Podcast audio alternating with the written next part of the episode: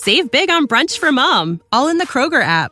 Get 16 ounce packs of flavorful Angus 90% lean ground sirloin for $4.99 each with a digital coupon. Then buy two get two free on 12 packs of delicious Coca Cola, Pepsi, or 7UP, all with your card. Shop these deals at your local Kroger today or tap the screen now to download the Kroger app to save big today. Kroger, fresh for everyone. Prices and product availability subject to change. Restrictions apply. See site for details. Welcome to Modern Day Debate. We're a neutral platform that hosts debates on science, politics, and religion. If you'd like reminders on of our controversial debates coming up, make sure you hit that subscribe button so we have Canadian Catholic and Sal who are teamed up against Pagan and Destroyer. This should be an exciting one, and we're looking forward to the discussion. But before we do that, I'd like for our speakers to give a brief introduction about themselves or their channels. So uh, we'll start with the affirmative here, and Sal and Canadian, if you guys want to give a brief introduction, um, that'll be great. Uh, yeah, I'll, yep, I'll go ahead. Uh, thank you so much, Praise. Thank you to Modern Day Debates. This is my second time being here. Um, thank you also to Pogan and Detroyer, two people I'm very well acquainted with.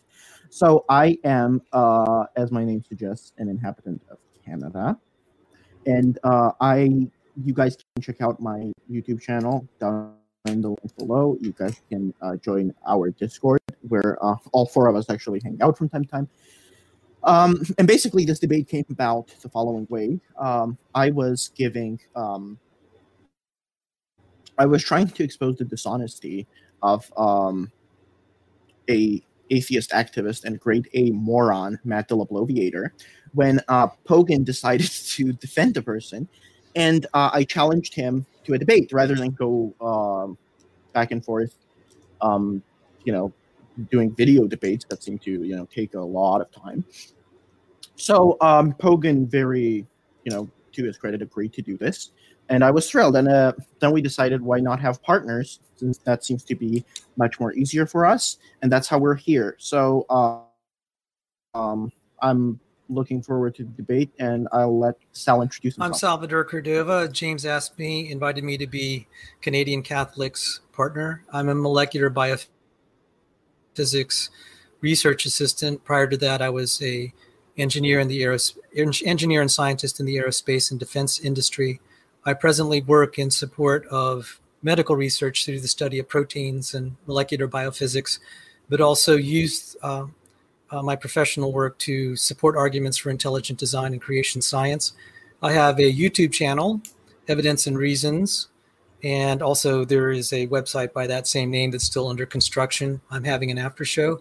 I'd like to thank Praise. I'd like to thank Canadian Catholic, who said it's okay for me to call him Josh, and Detroyer and Pogan. And I'd like to thank all the viewers. Great. Thank you guys for your introduction. Uh, my name is. Go ahead. Oh. Is it all right if I go? Thank you. Uh, I'm Detroyer. Nice to meet everyone. Um, I'm familiar with Canadian Catholic Pogan and Sal. Thanks for joining us and Modern Day Debate for hosting. Um, you can find me either on Discord um, perhaps a link there will be included. And I also have a YouTube channel called for my Discord server. Not that there's much on there, but maybe that link could be included as well. Um, I have a, a, degree in philosophy and an interest in philosophy of religion, among many other things. And I'm very looking forward to this discussion. Yeah, good to meet everybody. I'm Pogan. I run a YouTube channel, uh, the link to which is in the description, where I talk about various things video games, politics, philosophy, that sort of stuff. Uh, I did, in fact, make a couple videos about Canadian Catholic's appearance on Atheist Experience, Atheist Experience, rather, where he talked to Matt Dillahunty and gave some objections to the arguments that he was running, um, which you know, clearly enticed him to challenge me to a debate, and I grabbed up Detroyer to help me out. Um, just as a quick note, uh, I am six foot three. Canadian is five foot eight. Go ahead. Um, I want to correct that. I'm not five foot eight. I'm actually five foot nine. And Pogan, um, intentionally, while knowing that I'm five foot nine, uh, tries to mispronounce it. Uh, and by the way, his six foot three is a debatable claim. Sorry, go ahead.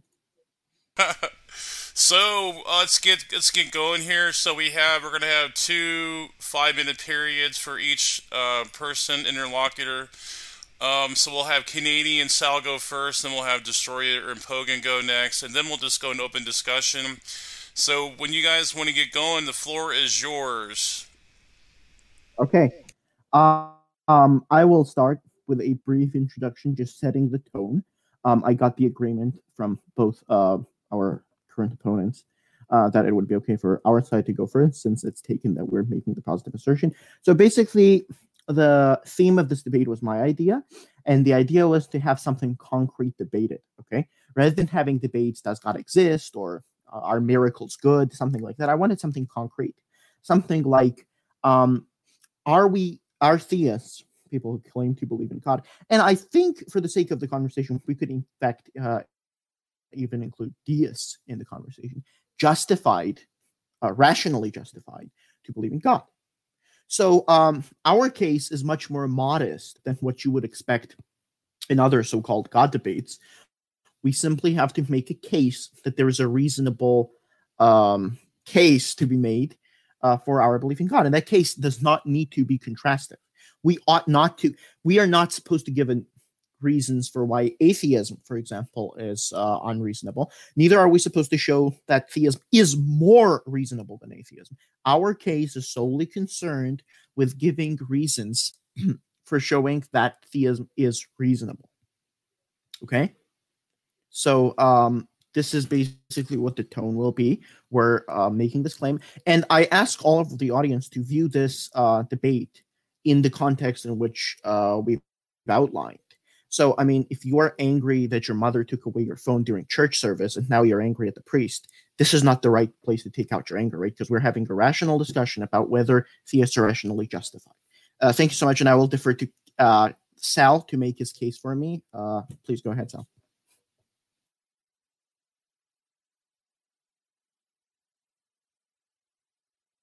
If I could share my screen, praise. Absolutely.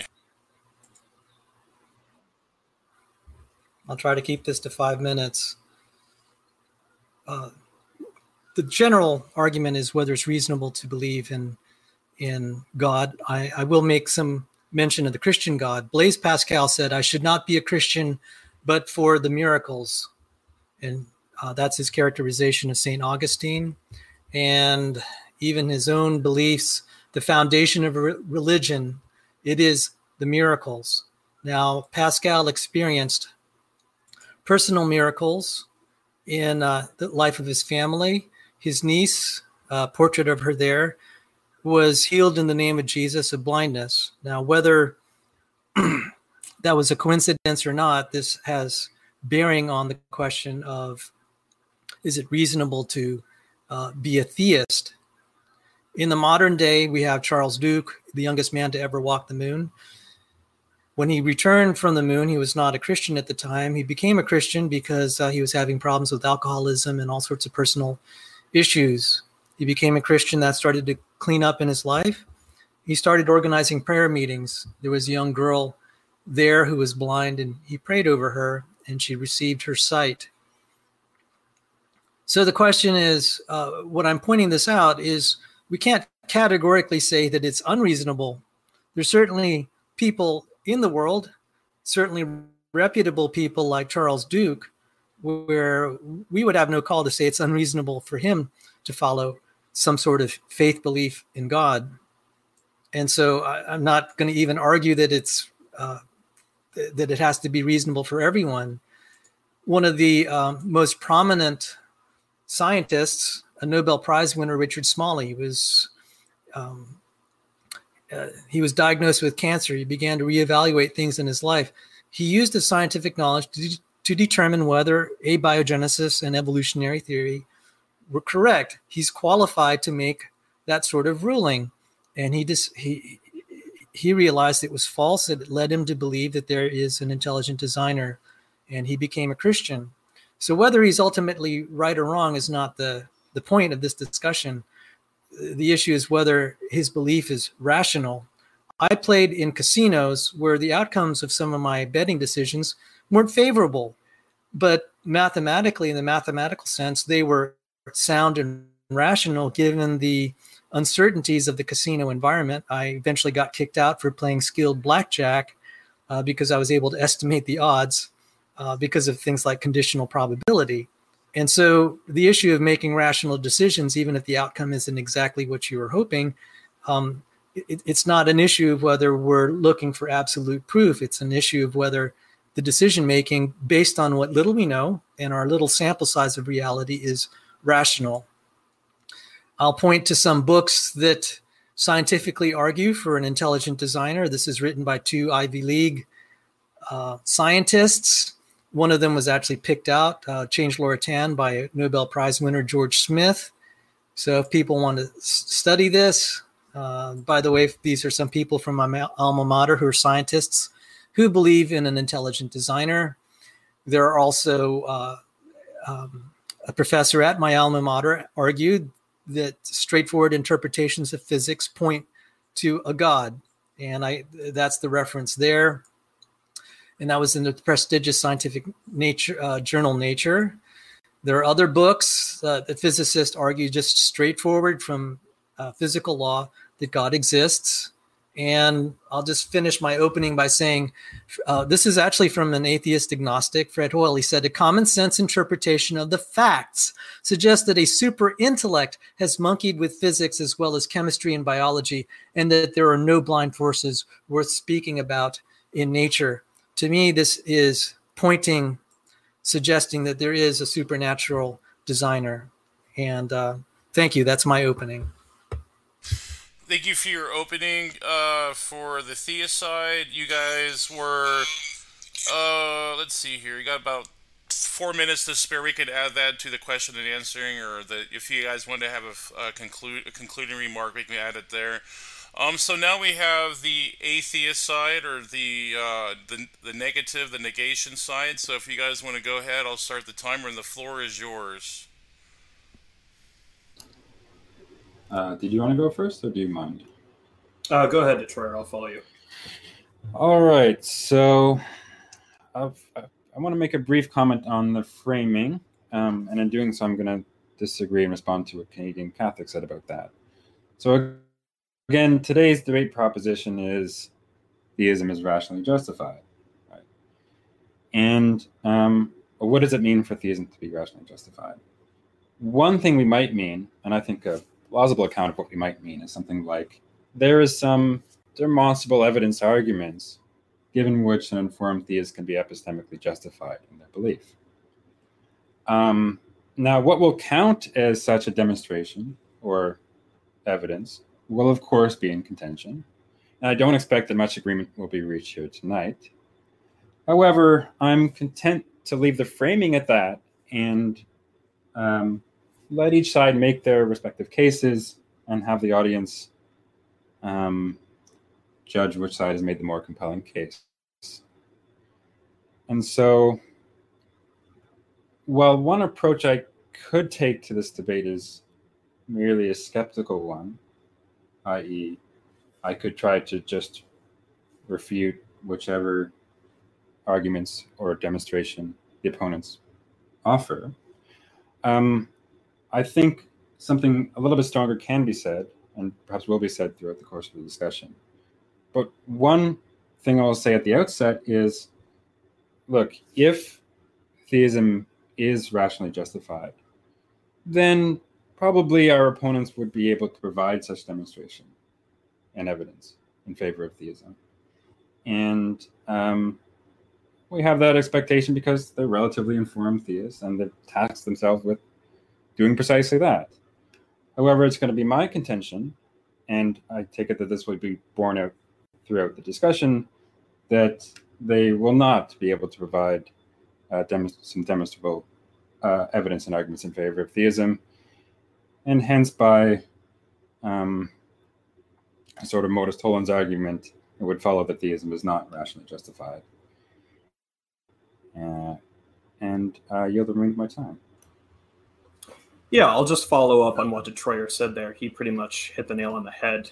I think there's a reasonable expectation that the proposition is going to imply that an argument or a persuasive case is going to be given that makes the assertion um, of God's existence rational, right? Makes your belief rational. I, I, I think that's what the proposition is really cashing out. So I think that expectation that Detroit just expressed is perfectly uh, reasonable. Um, I wanted to quickly comment on a couple things that Sal said in his introduction there. It seemed like what he was essentially saying was we have a set of miraculous events um, and a set of people that believe in the existence of God, many of whom are in fairly high tier professions. Um, and for that reason, it seems like that would lead to the implication that the belief in God is something that's reasonable. Uh, I just wanted to make some quick comments and then I'll yield the remainder of my time over to our opponents. Um, first of all, people believing in something does not, in and of in and of itself, rather entail that the belief is rational. Depending on whether he's appealing to the number or appealing to the people, particularly, that would either be an ad populum or an appeal to authority. Straightforwardly, um, the case here is that it needs to be made abundantly clear that it is rational to hold the belief that a God exists, and I don't think that'll be sufficient to demonstrate the case. Further, it's unclear what he even means when he says miracle. I think that'll need to be cashed out here. Um, if by miracle he means an event in which the only explanation could possibly be the supernatural, then I think there needs to be an argument for that, um, for those things not being explained by naturalistic accounts or non supernatural accounts, right? Clearly, that's going to be a major point of contention here. I don't see the reason prima facie to accept that um, events can certain events can only be explained by the supernatural. So I would need to hear a case for that specifically. Uh, but with that, I'll yield the remainder of time over to our opponents. I look forward to a very interesting debate. Thank you. Great. Great. Thank you guys yes. for your uh, opening arguments. And you guys had about six minutes to spare, so we can add that to your concluding remarks if you want. Uh, now we're going to go into the open discussion. And whoever wants to start her off, I think Canadian Catholic would be uh, the best candidate. And let him start her off, and we'll just let her go. Okay. Sure. So uh, before I start, I just want to confirm that my microphone is working because I've been getting a couple of complaints. You're a little muffled. It's muffled. Okay, Is this better? Is the microphone any better? Yes, you're doing. It's a little bit better. Okay. Uh, am I am I audible? Yeah, that's better. Okay, I'm audible right now, right? Yep. Okay, good. So, uh, am I? Uh, is it? Um, I I think I'm gonna just gonna say that's a fair expectation that uh, we provide the case. Obviously, I just want to make sure what the case was, but it's it's fair for people to say that I need to provide the case. So, um, is it okay if I start with you, Pogan? Uh, if I start my questioning with you, Pogan? Well, you need to present an argument. It's not just questioning, right? I'm not. I'm not exactly clear why you would begin with questioning as opposed to just giving well, an argument. Also, the questioning the questions up to the team, presumably. Yeah, I mean, if Troyer, if, if you if you insist on asking questions, like Troyer absolutely can answer. Yeah, but I have a question for you. Is that okay? Yeah. If you want to ask a question, that's fine. I don't. No, no, I don't want to ask a question. I want to ask you a question. Is that fine? sure. Okay. Uh, uh, this is just going to be for the first five minutes, and then I'm going to let Sal respond to your. So th- this is specifically me addressing Pogan, not the team. You. Uh, we're, we're an open discussion here, right? Yeah, yeah, we are. But you're starting off the discussion. Yes, but yeah, of course, I'm starting off. I'm gonna go on to Detroit as well. But let's can. Let's, okay, as long as you don't have, as long as you don't have the expectation that Detroit is not going to answer if oh, he wants to not. answer, that's fine. Of course not. Of course not. But I prefer to ask you question right now. So, uh, Pogan, uh, you're not a. I'm just going to take it for the sake of this questioning. I obviously don't expect all both of you to be uh, on the same page, so this is why I'm going to be asking you specifically. Uh, I'm just assuming that for the sake of this discussion, you're not a doxastic voluntarist. Is that correct? I'm not even clear on what that means, Canadian. You'd have to okay. explain the concept to me.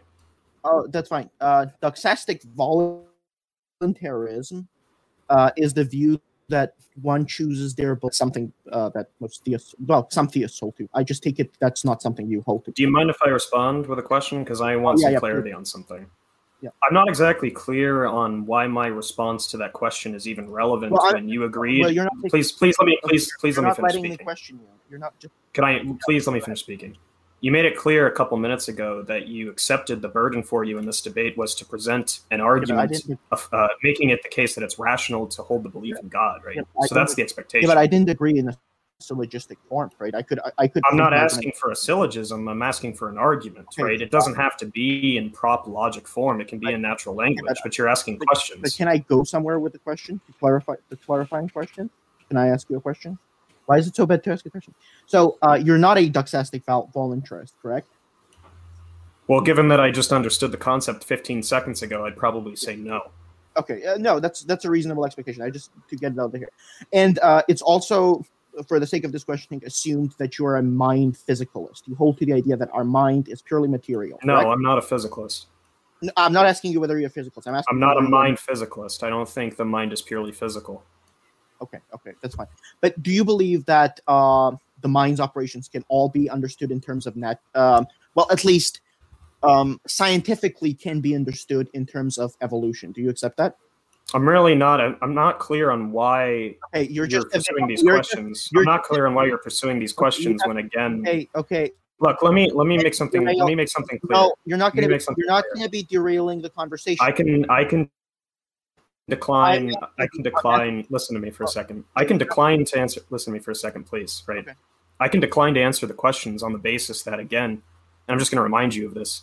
You agreed it was it was reasonable to expect you to present Yeah. an argument, not necessarily in prop logic, Yeah. but definitely some sort of argument demonstrating that it's rational to hold the belief. yes, but right? My views are not relevant to that in any capacity I'm getting. I'm getting to presenting a case. I think you're just being evasive. I'm not being evasive. I just need five minutes of question of questions to demonstrate to make a point. Is that against the rules? Nobody said anything about rules. I'm waiting for the And I'm argument. asking, okay, well, again, I'm making a case, right? You're not you're not going to get out of this just because you realize you're in uh, you're already losing and you're just trying to weasel out. It's not going to help you, right? Everybody can see that you're just cowering. You had a lot to say on the video, and for some reason, you're evading the questions. Why? So the question is, because you agreed that it was reasonable to expect you to provide an I, argument. I will provide an argument in a second, but Can first you I want to ask. tell me this then? Do you think Yeah. it bears any significance to your argument what my views Yeah. are? Yes, it does. Okay, why why is that the case? Because you're evading the question again. Because No, I'm, I, me evading the question isn't an answer to that. I'm asking you why it's relevant to the argument to clarify I want, what my I want positions everybody. are. I want everybody to notice how Pogan is evading direct questioning. Again, this is because he knows he's going to lose. So why don't you show me, Pogan, that my alternative hypothesis that you're afraid is false by allowing me to question you for the first five minutes, and then you can question me. Yeah, that's And just. I I, mean, that's just well poisoning, right? Let's let's remind. Let's. Re- I'll, I'll remind you of a couple things, right? When you started this line of questioning, I responded immediately by saying, "You can ask me these questions, but just so we're clear, the expectation here is that either you or Sal present some sort of case demonstrating that it's reasonable." I'm not done speaking, right? Demonstrating that it's reasonable to believe in God, which has been waiting for. I Now, will. I'm, not, I'm still not finished, right? Okay. If you're not interested in doing that, we can defer to Sal and have him present the case. I am more. But than my happy to do positions do not bear any significance I to you presenting than- an argument for God. I'm more than I, no. I'm more than pre- prepared to do that. okay, then present the argument. No, that we're not going to be deferring. You're going to. I'm. I have the right to question you. Why is that so hard to question you? I'm not evading. Because this isn't an argument. I'm going to be presenting an argument. Nobody says that it's only arguments that should be presented. I want to ask questions, and then I'm going to move to a propositional argument. I have two uh, preparations set up. There's nothing against the rules between me asking you questions. You're not in violation of the rules. I'm just interested in the Okay. argument. Okay, I will give an argument. Now, can I first? Can you give the argument now? No, I want to start by questioning first. Can you tell me what the significance of look at this point you're just wasting time, right? I'm Can you tell me what the significance of the questioning is? Because I'm interested in the argument and I think not- Troyer is as well. Okay, I understand that, but if you're going to be evading, this is going to be a very short debate. Okay, this is an open discussion where I have the right to question you about things. Okay, uh, okay moderator, you have to step in. Am I in violation of any rule by asking Pogan questions? No, but I would like to have uh, less over talking. I would also like to get Sal and Desorial in this in this conversation as well. If we can try to in, uh, This is just put them into the out. conversation. Yeah, but he's just. But this is just him chickening out. He knows he's going to lose in an open discussion. Yeah, you're free to look. You're free to ask the questions. You can continue. The only clarification I was seeking was No, that. I will. there I is an will argument provi- for I will. Prov- I will. So if you have an argument, you can continue with the questioning. Okay, I have an argument. I have it in propositional form, and I will present it. So I will continue with questioning you, Pogan, for the first five minutes. So uh, the question is: You believe there's a couple of axioms first. You are not a doxastic voluntarist, and you believe that the mind is a product of evolution, that natural processes. That's correct. Are we clear on those? By the mind, you're not referring to the brain, presumably, because I already told you I'm not a mind physicalist. Oh no, no, I'm not referring to mind physical. You believe that the evolution completely accounts for uh, the physical parts of our mind, correct? The physical parts? Referring to the brain. You mean you're asking me if I think evolution accounts for the brain? Yes, that, that's correct. I think that's a reasonable thing to believe based on evidence. Okay, uh, so then my question is, um, okay, so here is where we move into my next section of the question. If you're not a doxastic voluntarist, uh, presumably you believe that beliefs are selected for uh, by natural selection. Would that be correct? I'm not, I'm not really clear on that. You believe that you do not choose your own beliefs. That's what we established by you conceding that you're not a doxastic voluntarist. So then the question is to you: Would that not entail, and you also accept uh, not evolution by natural selection, obviously, would that not commit you to saying that beliefs um, are also a part of the natural? Yeah, I'm not clear on that either. What, what are you? I'm just not understanding um, the entailment, I guess. Okay. What entailment are you not understanding? You seem to think that there's some commitment I hold to where I think beliefs are selected for, and if I re- recall correctly, maybe you, maybe I misspoke, maybe you misheard. Both of those are possible. Yeah. I think I was just unclear in what the term you were using meant. Dog's Oh, uh, dog's yeah, yeah. Doxastic voluntarism is the view that you cho- choose your own Yeah, beliefs. I don't. I don't have a That you choose-. If that's what you're referring to, then I don't have a commitment one, one way or the other. Okay, And let me ask you uh, the question: Do you believe that evolution is responsible for selecting our beliefs? I'm unsure. So you have No, no, I don't have a position on that.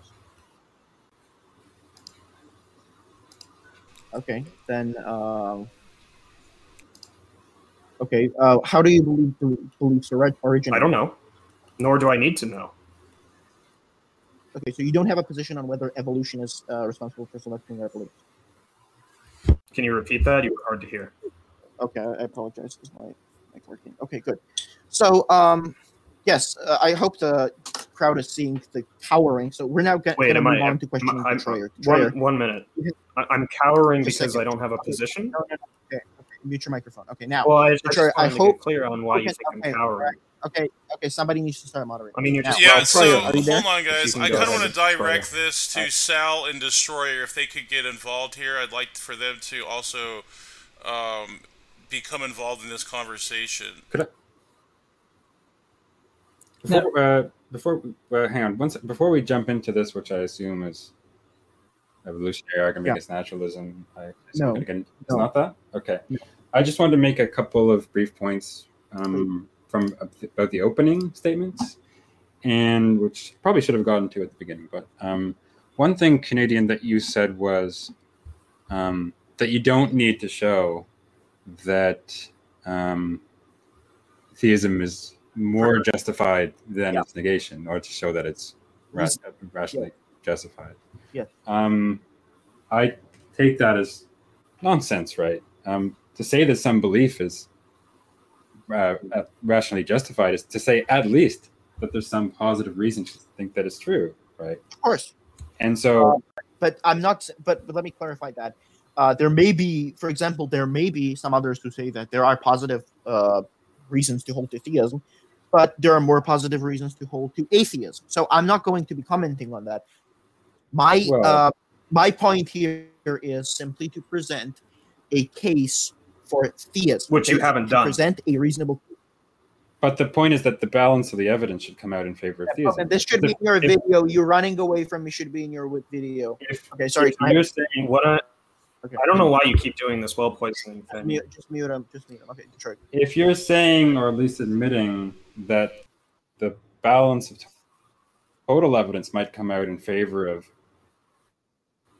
whatever it is the evidence you have in favor of theism ignoring the rest of the evidence then you're just uh, you're not showing that there's some justification for theism you're um, cherry picking the evidence that suits your position and neglecting No, I'm, no, I'm giving. I'm giving a justification for me being a theist. I don't. What I want to make clear is I don't. Have, didn't I don't have. a justification. now. Hold, hold on, let him finish. Go ahead. You just asked. Look, can I? I'd, I'd like to make a quick. uh, Sure, but let, You let, got let Canadian finish Hogan. really Now quick. it's I'll let you go, turn. Okay, come on. Okay. Yeah. Okay. Okay. Thank you. Now, uh, Sure. Detroiter, uh, can, can I go to the questioning? Uh, Absolutely. Go ahead. Yeah, Okay. finish your so what do you you have to believe? say. Are you a Doxastic volunteer? Uh, I guess I lean against at least direct versions of it. Indirect Jurassic Doxastic Okay, cultism seems, of course, true, but um, Yes. Okay. direct So- is dubious. Okay. Um, so it's, I, I was just assuming that you were. So um, I hope I'm not too mistaken. Um, and you're also a mind physicalist, correct? Uh, sure, but I don't see the relevance of that to the debate. Okay. Do you believe that our beliefs are selected for by natural selection? Um, Can I make a comment? Uh, yeah, there's a lot to say. there. No, you got humiliated. No, shut Look, up. there's no Sorry. need for that. I, I was asking the mod if I could make a comment after Detroyer is done. Yes, that go ahead, possible? Pogan. Yes. Okay, Detroit, go ahead. Yeah, so so I'll I'll say wait until first in comment of meta, maybe this is what Pogan might have in mind. I'm not sure what relevance my conviction about uh, how the selection of our You have to let me. You have to let me it- get. to the success of your argument, right? If you can make the I'm not. argument. I'm not presenting it's a syllogistic argument. I'm, make, I'm asking questions to go on to make a further point. Is that okay with you? Well, Well, the, the request was that you present some argument or I will present an argument. I have two. well, look, I just I just wanted to make my comment before you move on, CC. You can continue your questioning in a moment, but you you asked me a series of questions, and I I answered to the best of my ability. I'm not going to sit here and pretend that I'm familiar with every single philosophical course view you're under not. the sun. But Nope. the point, No, please, nobody well, I'd like to. trusts you. Could I, Of course could I Yeah, finish my point, Let please? Pogan course you're not. finish. Let Pogan finish. The point is, um, Okay, fine. Yeah, the point is the burden is not on me to demonstrate any of my views to you. All of my views could be completely irrational or internally Yeah. contradictory. And it wouldn't establish that you've presented a case for theism, specifically a case that it's rational to hold the belief that God exists, which, as you agreed like 15 minutes ago, is your burden, right?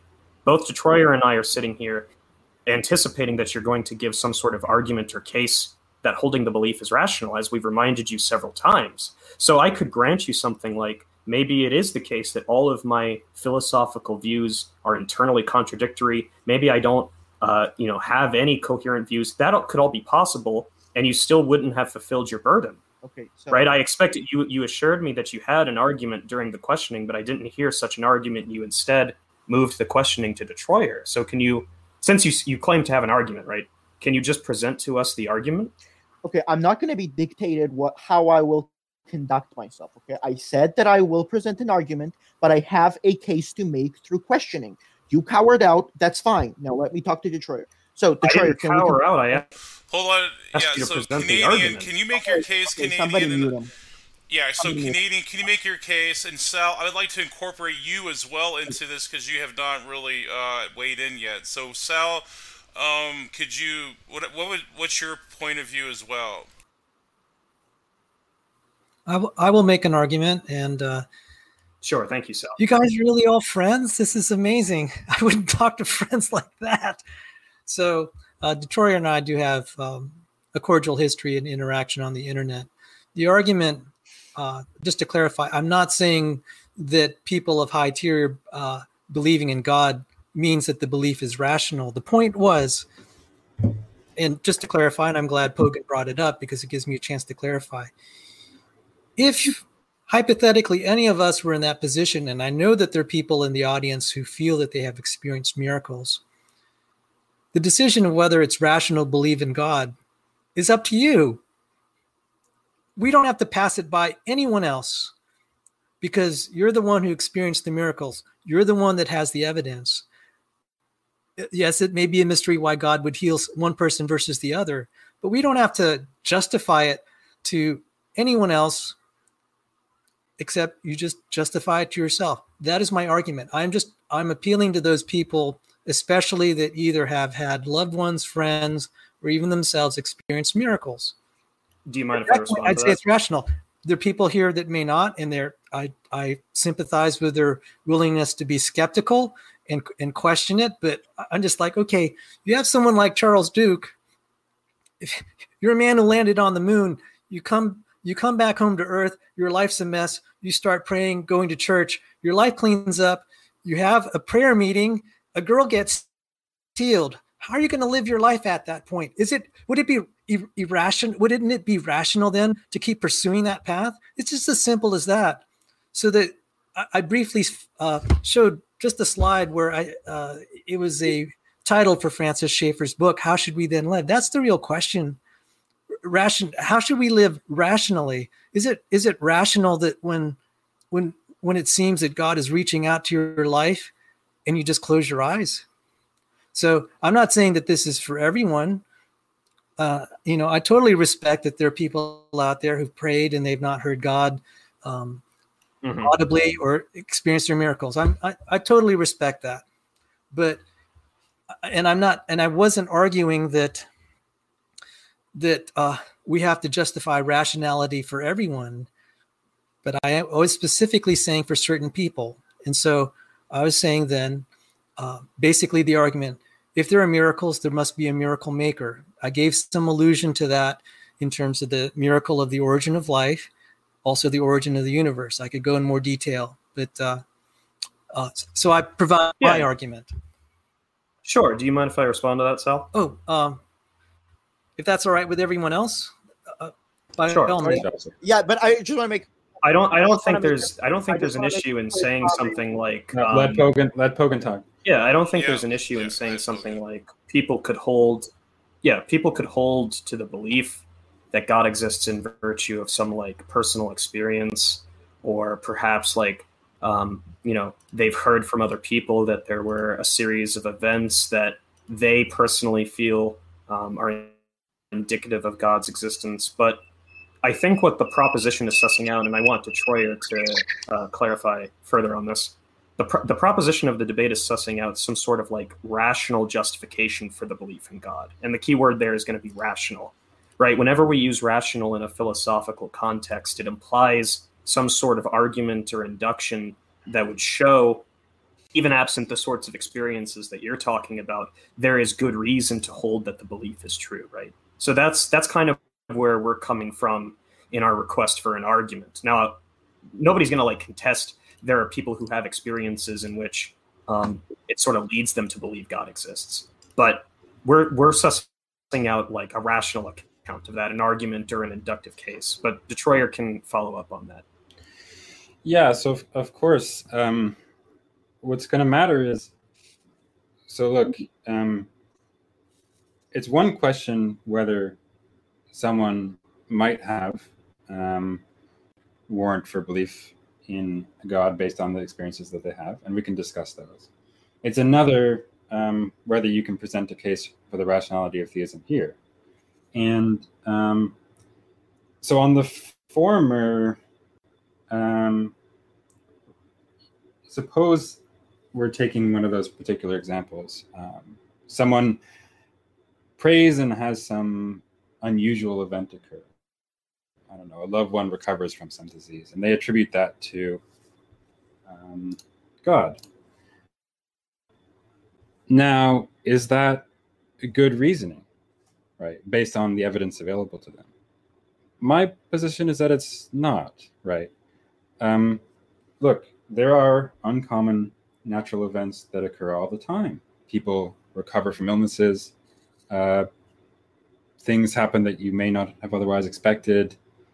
And people often find patterns in things that aren't significant and attribute agency to that when it's not so justifiably attributed. And what we don't observe, I think, frequently, if at all, except for this, perhaps the disputed cases, is the supernatural intervention in the world. And so, comparing the two accounts of these occurrences, it seems that the rare and perhaps surprising natural occurrences on its face a little bit more plausible and perhaps far more plausible than the attribution to divine intervention. But if we have particular cases or a further argument for thinking that there is divine intervention, we could explore that. So, would the theist like to respond to yes, that now? Um, so, oh, Sal, please go ahead. I, well, I totally sympathize with. I mean, if God were as evident to our senses as the air we, we breathe, we wouldn't be having any need of this discussion. In but there are a lot of things in science where we have to dig to find out something true, and then it becomes more apparent. We have a very small sample size of reality that we move forward with in incomplete with incomplete knowledge, and we could be wrong. But I was just there are situations where there are people they're just dying, and and they may have heard of a miracle of someone. I think it's perfectly rational to, to cry out to God because when you have no options left, you have nothing to lose by praying and, and some people have been healed. Whether it's a coincidence or not, the question is is it rational to keep pursuing that? So i mean a, a, question i just just a rhetorical question that i pose. Put yourself in the position of that blind girl or put yourself in the position of that blaise pascal's niece who is blind looking at the prospects of never seeing again or that blind beggar in john chapter 9 you have no prospects. Is it reasonable to even try or suspect because you have you have nothing you have nothing to lose at that point and everything to gain. And that's why i would say be rational. As far as absolute proof even in mathematics we adopt axioms because we can't act- actually prove the foundations of math. That's a very interesting topic. And that moved me to the idea of that at the root of a lot of knowledge is we sometimes have to believe first and then we see that it's true the fact that mathematics has been so successful, despite the fact we can't prove it, gives it lends credence to the fact that it is true, even though we cannot formally prove it. So, I mean, I, I, I get it that it does, and I would argue it does seem and it is true that God God is mostly hidden, but I would argue he's not completely hidden if we're willing to investigate. So, the question of personal um, arguments for rationality versus a more general argument in the philosophical sense where we we might have a whole bunch of people independently confirming um, some ideas. I would appeal to the origin of life. It looks to me and hume made a very good argument even though he's not as far as i know an intelligent design proponent. He said that uh, in the person of one of the characters in his uh, one of his essays uh, that it looks like life is machines and they're better they're better and more intelligently designed than anything humans biology does that exceed anything we can do synthetic chemists engineers. And that's why this whole intelligent design argument is starting to move forward among academics. They're seeing it.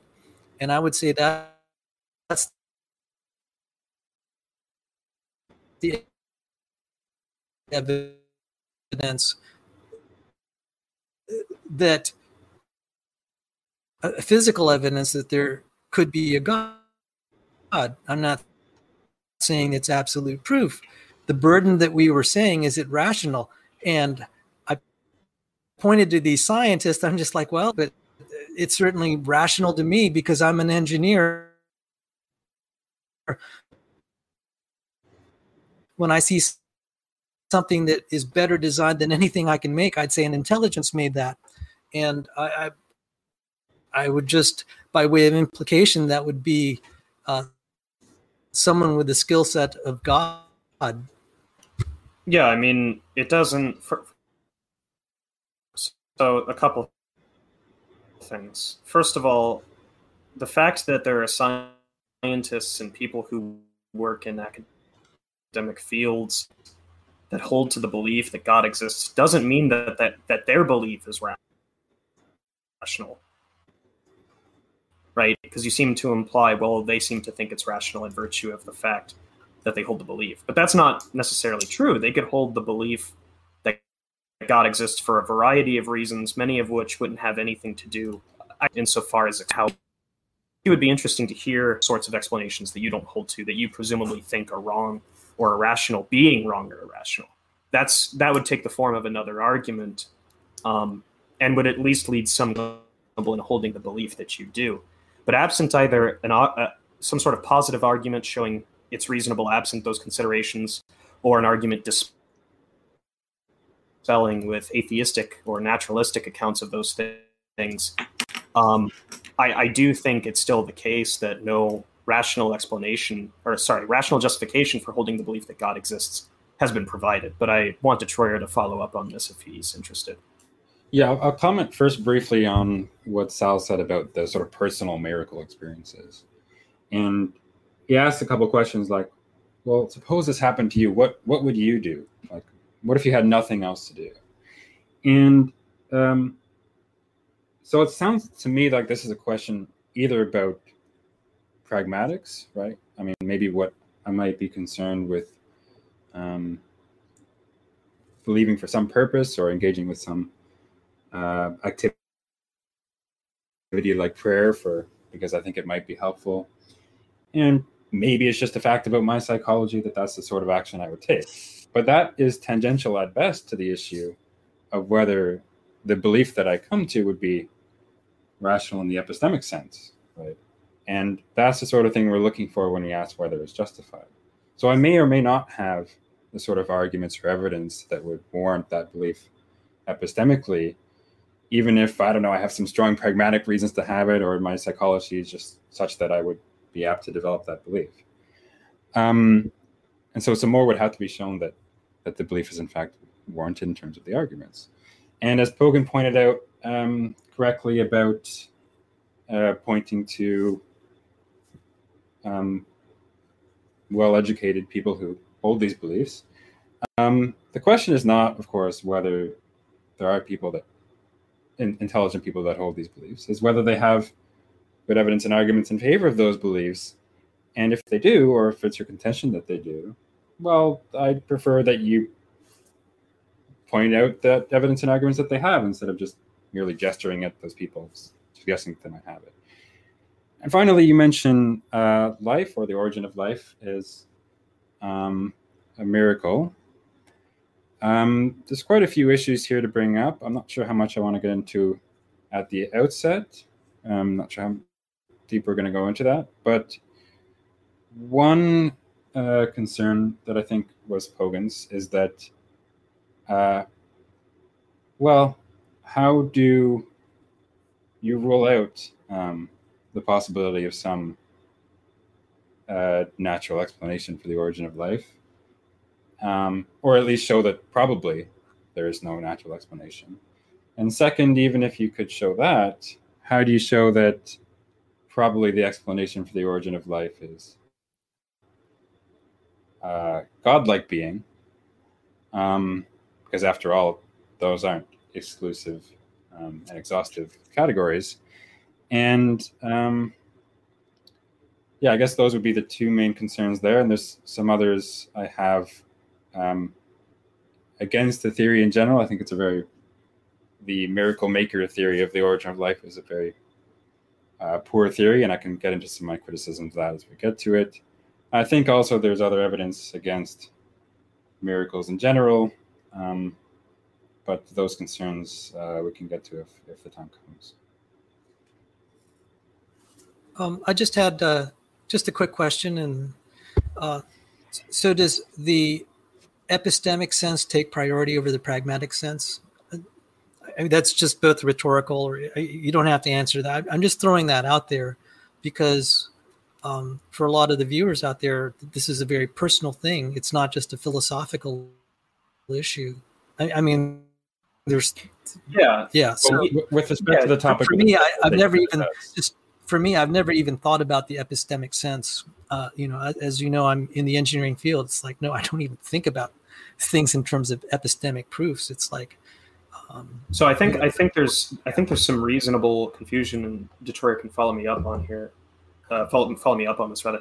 When the proposition was initially given to us, the the operative word rationally was used, which in all likelihood is going to imply some sort of epistemic grounds of the discussion.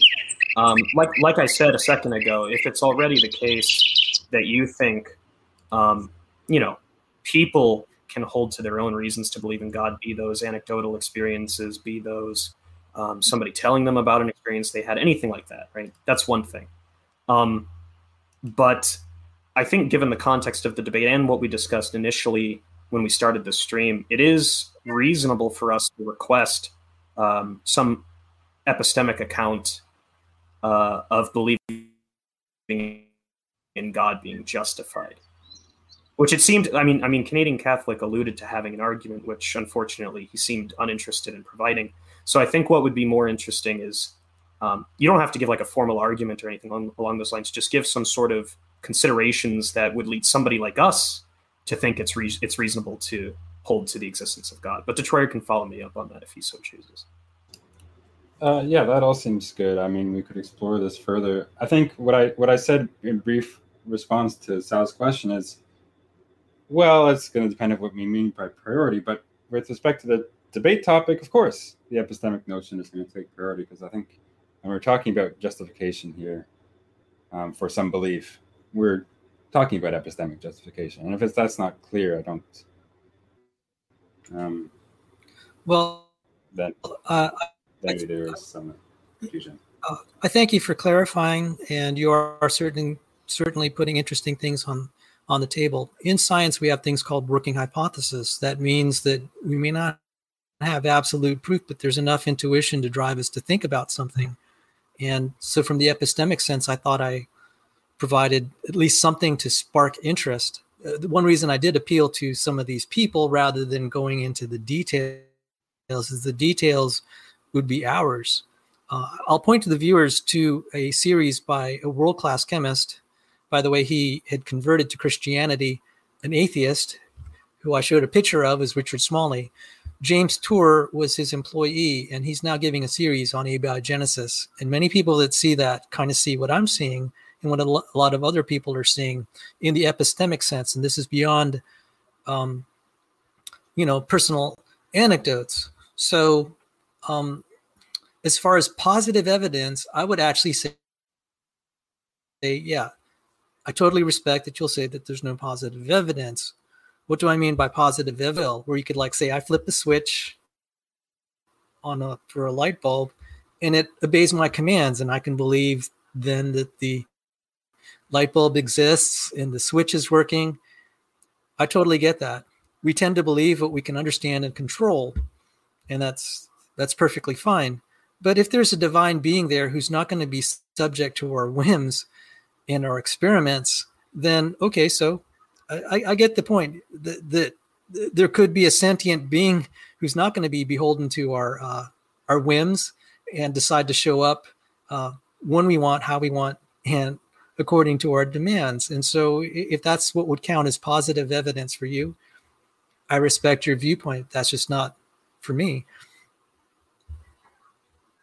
Uh, maybe we can circle this. My understanding is that working Canadian hypotheses Catholics. are. Go ahead. Yeah, I just want to get Sure. Canadian going Yeah, here 'cause a we never little really bit. explored that. Yeah, I'm, I'm interested in him delivering an Oh. argument. So, um, as everyone saw, uh, my first case I wanted to make, uh, Hogan unfortunately didn't have the testicular fortitude to engage with, so it doesn't require interaction because you do not have the testicular fortitude to interact with me. So maybe I will present an Well, I argument. asked you to I asked you to deliver an argument. mouth- Do not open your mouth when I'm in the middle of a sentence. Well, I asked you to deliver an argument. Okay, look, right in my part of the country, you don't open your You're mouth just when the making other. personal Let attacks. Canadian, like, hold on, let Hogan, let, let Canadian Somebody finish what him. he has to say, then we'll, we'll go back to you. Okay. Okay. So um yeah, just uh I wanted to like make an interactive case, but Pogan just chickened out. So we're going to do it without it. So uh basically the argument I'm going to present um will be a more modest form. Uh I do not know if it's like the first one I was making, obviously they didn't let me get in because Pogan knew he would get destroyed. But um on the second part I will make uh an argument that uh people can respond to. Um that's the position they you know uh, i plan this all on so uh basically i'm going to be arguing that the- theists are justified in believing in a necessary existence that explains all contingent beings so we begin with the assertion that contingent beings exist i i well the premise i guess i do not expect this premise to be challenged that contingent beings exist uh, and i just want to draw your attention uh, that this is not the standard principle of sufficient reason, which says that all contingent facts have an explanation. Right? This is that all contingent beings, uh, contingent beings exist, and the second premise, which I unfortunately anticipated, is that all contingent beings that exist must have an explanation for their existence. Uh, denial of this premise, I argue, will commit my opponent Pogan to empirical skepticism. Not that he knows what that is. I'm just saying uh, you ought to jot down uh, this note. A premise three is there is an explanation for contingent things that exist. Again, per my comment that denying this would commit one to empirical skepticism, because then that means that contingent beings can come out of nowhere. Uh, premise number four uh, is going to be contingent beings are explained by themselves or by by something else per premise three. Premise five, contingent beings are not explained by themselves because uh, that would be illogical. And if anybody wants to challenge that, I will go into why. Premise six, contingent beings are explained by some other being uh, per premise four, premise five. Uh, seven, the other beings that explained uh, the other being that explains the existence of contingent beings must be either contingent or necessary per premise six. The other being that explains the existence of contingent beings cannot also be contingent because more contingency by itself will result in something existing inexplicably, which conflicts with premise two. Therefore, there must exist at least one necessary being that explains the existence of contingent beings. Uh, and this, I will argue, uh, gives me justification to hold to this view. I yield my time. What's the argument for the premise that all contingent beings that exist must have an explanation for their existence? Uh, denial of it commits my opponent to empirical skepticism. Why? Because then you're committed to the view that all beings can pop out of nowhere. No, I'm not. Okay, what? I'm asking. Look, if I if I deny the premise, or I, I take it this is just a variation on the pr- uh, principle of No, it's sufficient not. reason. You're just It's not. replacing contingent facts. You're just replacing no, contingent facts. you You're just you're just you don't know what's replacing. You're just replacing. You're just you don't know what's replacing. You're just replacing contingent facts with contingent beings, but it's still it's still a formulation of the PSR in a sense. It's not So, can you explain to me why that particular premise is justified? because denying it commits you to a self-defeating philosophy. That's not a justification for the premise, nor do I accept that empirical skepticism What's is your argument? What's your, what's your argument? What's your argument against empirical skepticism? How can you make how can you make knowledge claims with by being an empirical skeptic? Let me let's just let's just get some Why, clarity. why do you run away? Let's just Include let's just it. let's, You're chickening out. let's just You're let's just chickening out because you have no. You know you're going to get manhandled in a conversation, so you're chickening out. Why? let's just get some clarity on what You're the getting premise is embarrassed on live TV. Let's just get some clarity on what the Include premise is this, saying. include this part in your video. Let's just get some clarity on what the premise is saying. Okay. Well, let- you- let- let- yeah, by- let's stop with the insults and hominins right now, and Yeah. we'll just try to have a free-flowing dialogue. Go ahead. yeah, go ahead. Let's just get some clarity on what the premise is saying. What exactly is referred to by the phrase contingent being? Existence that's contingent. Well, uh, I guess So, that, so, so that's going to include contingent facts then. No, not really. Uh, I guess that's a fair and germane question. So, um, basically, I could explain this in Aristotelian terms, but I prefer not to, since I am a philosopher in the Quinian analytic tradition. So, uh, let me try. Let me, yeah, sure. uh, We know you're interested. Oh, I'm hearing. I'm hearing a lot of background. Is that from me? I guess so. Shouldn't be much. Oh, now it's better. Okay, now it's better. Now it's much much better. Okay, good. Okay. Yeah. Okay. Thanks. So, um, yeah. So I, I just I just had one quick question, and then you can respond. yeah, yeah, yeah. When when you initially began to justify the premise, you said um, a contingent being is something that exists and has an explanation. But I take I take I take that I'm, I'm almost done. Yeah. I take that to encompass contingent facts, which is the sort of thing that would be addressed by the PSR. No, that's a fair question. Yeah, that's a fair Yeah, question. so, so I think so I think it's reasonable for take for me to take what you're saying to just be a, a variation of the principle of sufficient reason. Uh, yeah, that's a fair question, and uh, thank you for that question, folks. So, um, the explanation. Uh, so, the explanation is what is a contingent being as distinct from a contingent fact. I'm hearing somebody googling stuff. I, I, I know that you guys need to Google what, what I'm talking about. Oh, about. sorry, I was typing notes. Oh yeah, that's fi- that's fine. It's understandable. I mean, so okay, so Pogan, um, a contingent fact. Um, okay, so let me try this. A contingent fact needs to be contrastive in explanation. Okay, so for example, a contingent fact is something uh, like why does an agent do A rather than B? Uh, okay, sorry, no, that's a non-contingent fact. So facts uh, include more in them. Uh, beings are. What do you mean by contrastive? Okay, contrastive is the one. Uh, basically, think of it like a zero-sum game. If you give an explanation for it, it directly gives you the explanation against it, against the other position. But you're supposed to be telling me why it's the case that we couldn't have contingent facts that don't have an explanation. I do believe that we can have contingent facts that don't have any. Then the first, pr- then that premise is false. But I didn't give that premise. My premise was that contingent beings that exist. You need to pay But when I asked you, but the point is, Canadian, when I asked you what a contingent being was, you gave a definition that is identical to that of a contingent fact. I was about to correct it because could I ask something quickly? Yeah. Yes, I'd like to get Detroyer. So when we say something like yeah, so when we say something like all contingent beings that exist must have an explanation of their existence, I take you to be saying something like all contingent uh, um, existential propositions must have an explanation for their truth.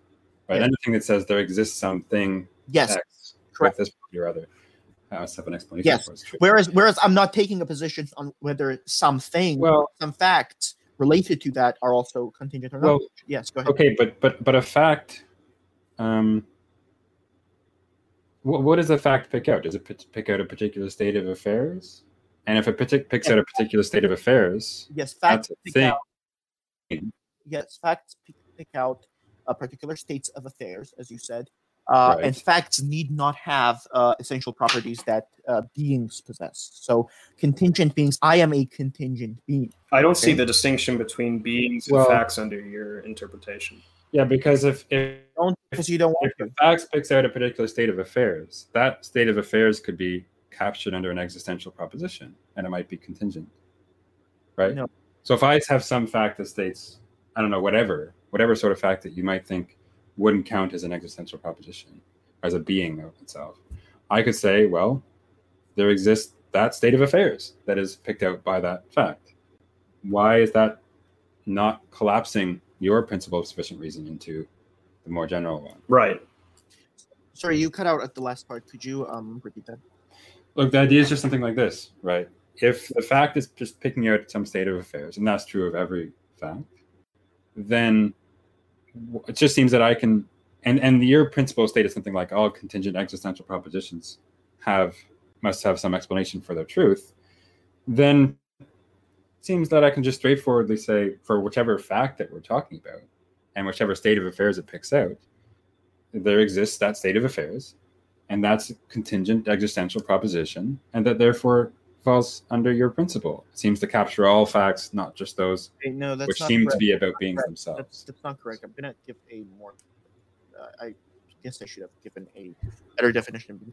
So a contingent being is a being that if it if it exists, it it could be a state of affairs that it could not have existed. Yeah, that's a, that's the same as a contingent fact. No, it's not. A contingent fact. Um, a contingent fact is a fact that's who's. Um, I guess yeah. In that case, you're right. But the problem, the Okay, difference. yeah, so I'm you're so you're just affirming the PSR. Are- am I, I'm going to be allowed to finish. All contingent facts have an explanation. I'm differentiating all contingent facts from all contingent beings because um, contingent facts are more inclusive than contingent beings, right? As I'm giving an example, I am a contingent uh, being, whereas, for example, something like morality could be a contingent fact. Yeah, sure, but Detroyer already explained why that sort of account of a contingent being is just going to be encapsulated by what the principle of sufficient reason talks about when it refers to contingency. Yeah, and if but it's the case, and if it's the case, and if it's the case- restate what re- restate Detroit said. well, look, I'm just pointing So- out. You don't even know what he said. Look, I'm just Look. pointing Don't out that it, I'm just you pointing said. out. I'm just pointing out that That there is is why. no.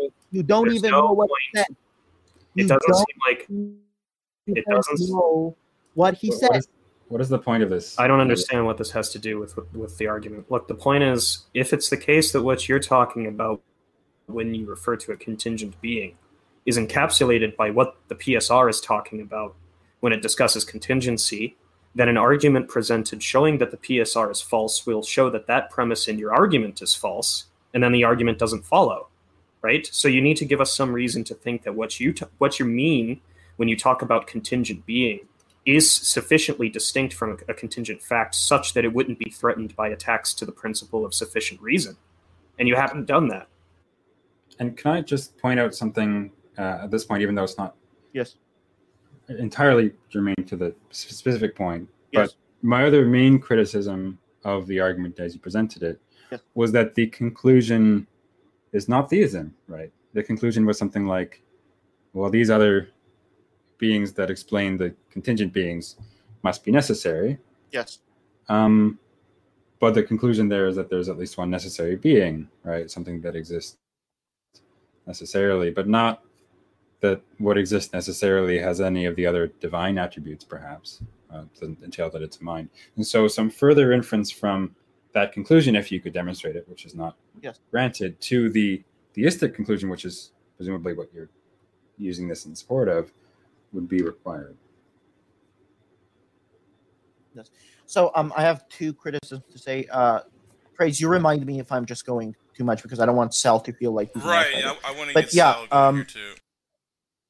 No, Yeah, but actually, I was listening just- intensely to yeah, because they're they're just take four, I'll just take Yeah. four minutes and then Sal can like take over the whole debate. I, I don't want to like uh, come off as a guy who's like hogging the whole time. I try to like I I don't want this to seem like I'm taking all the time, but I'm just gonna take four minutes. So my first criticism of uh, Detroit's earlier point, uh, which Pogan couldn't remember hilariously, is that Detroit is equivocating on existential propositions as contingent beings. I'm, I'm going to go into that in a little bit. Just give, me a minute. And um, my second uh, distinction is going to be a contingent fact is one that obtains in some possible worlds. Okay, so a fact, um, so a fact's existence happens in some, uh, no, not fact's existence, but it being obtained only happens in some possible worlds, if that's proper English.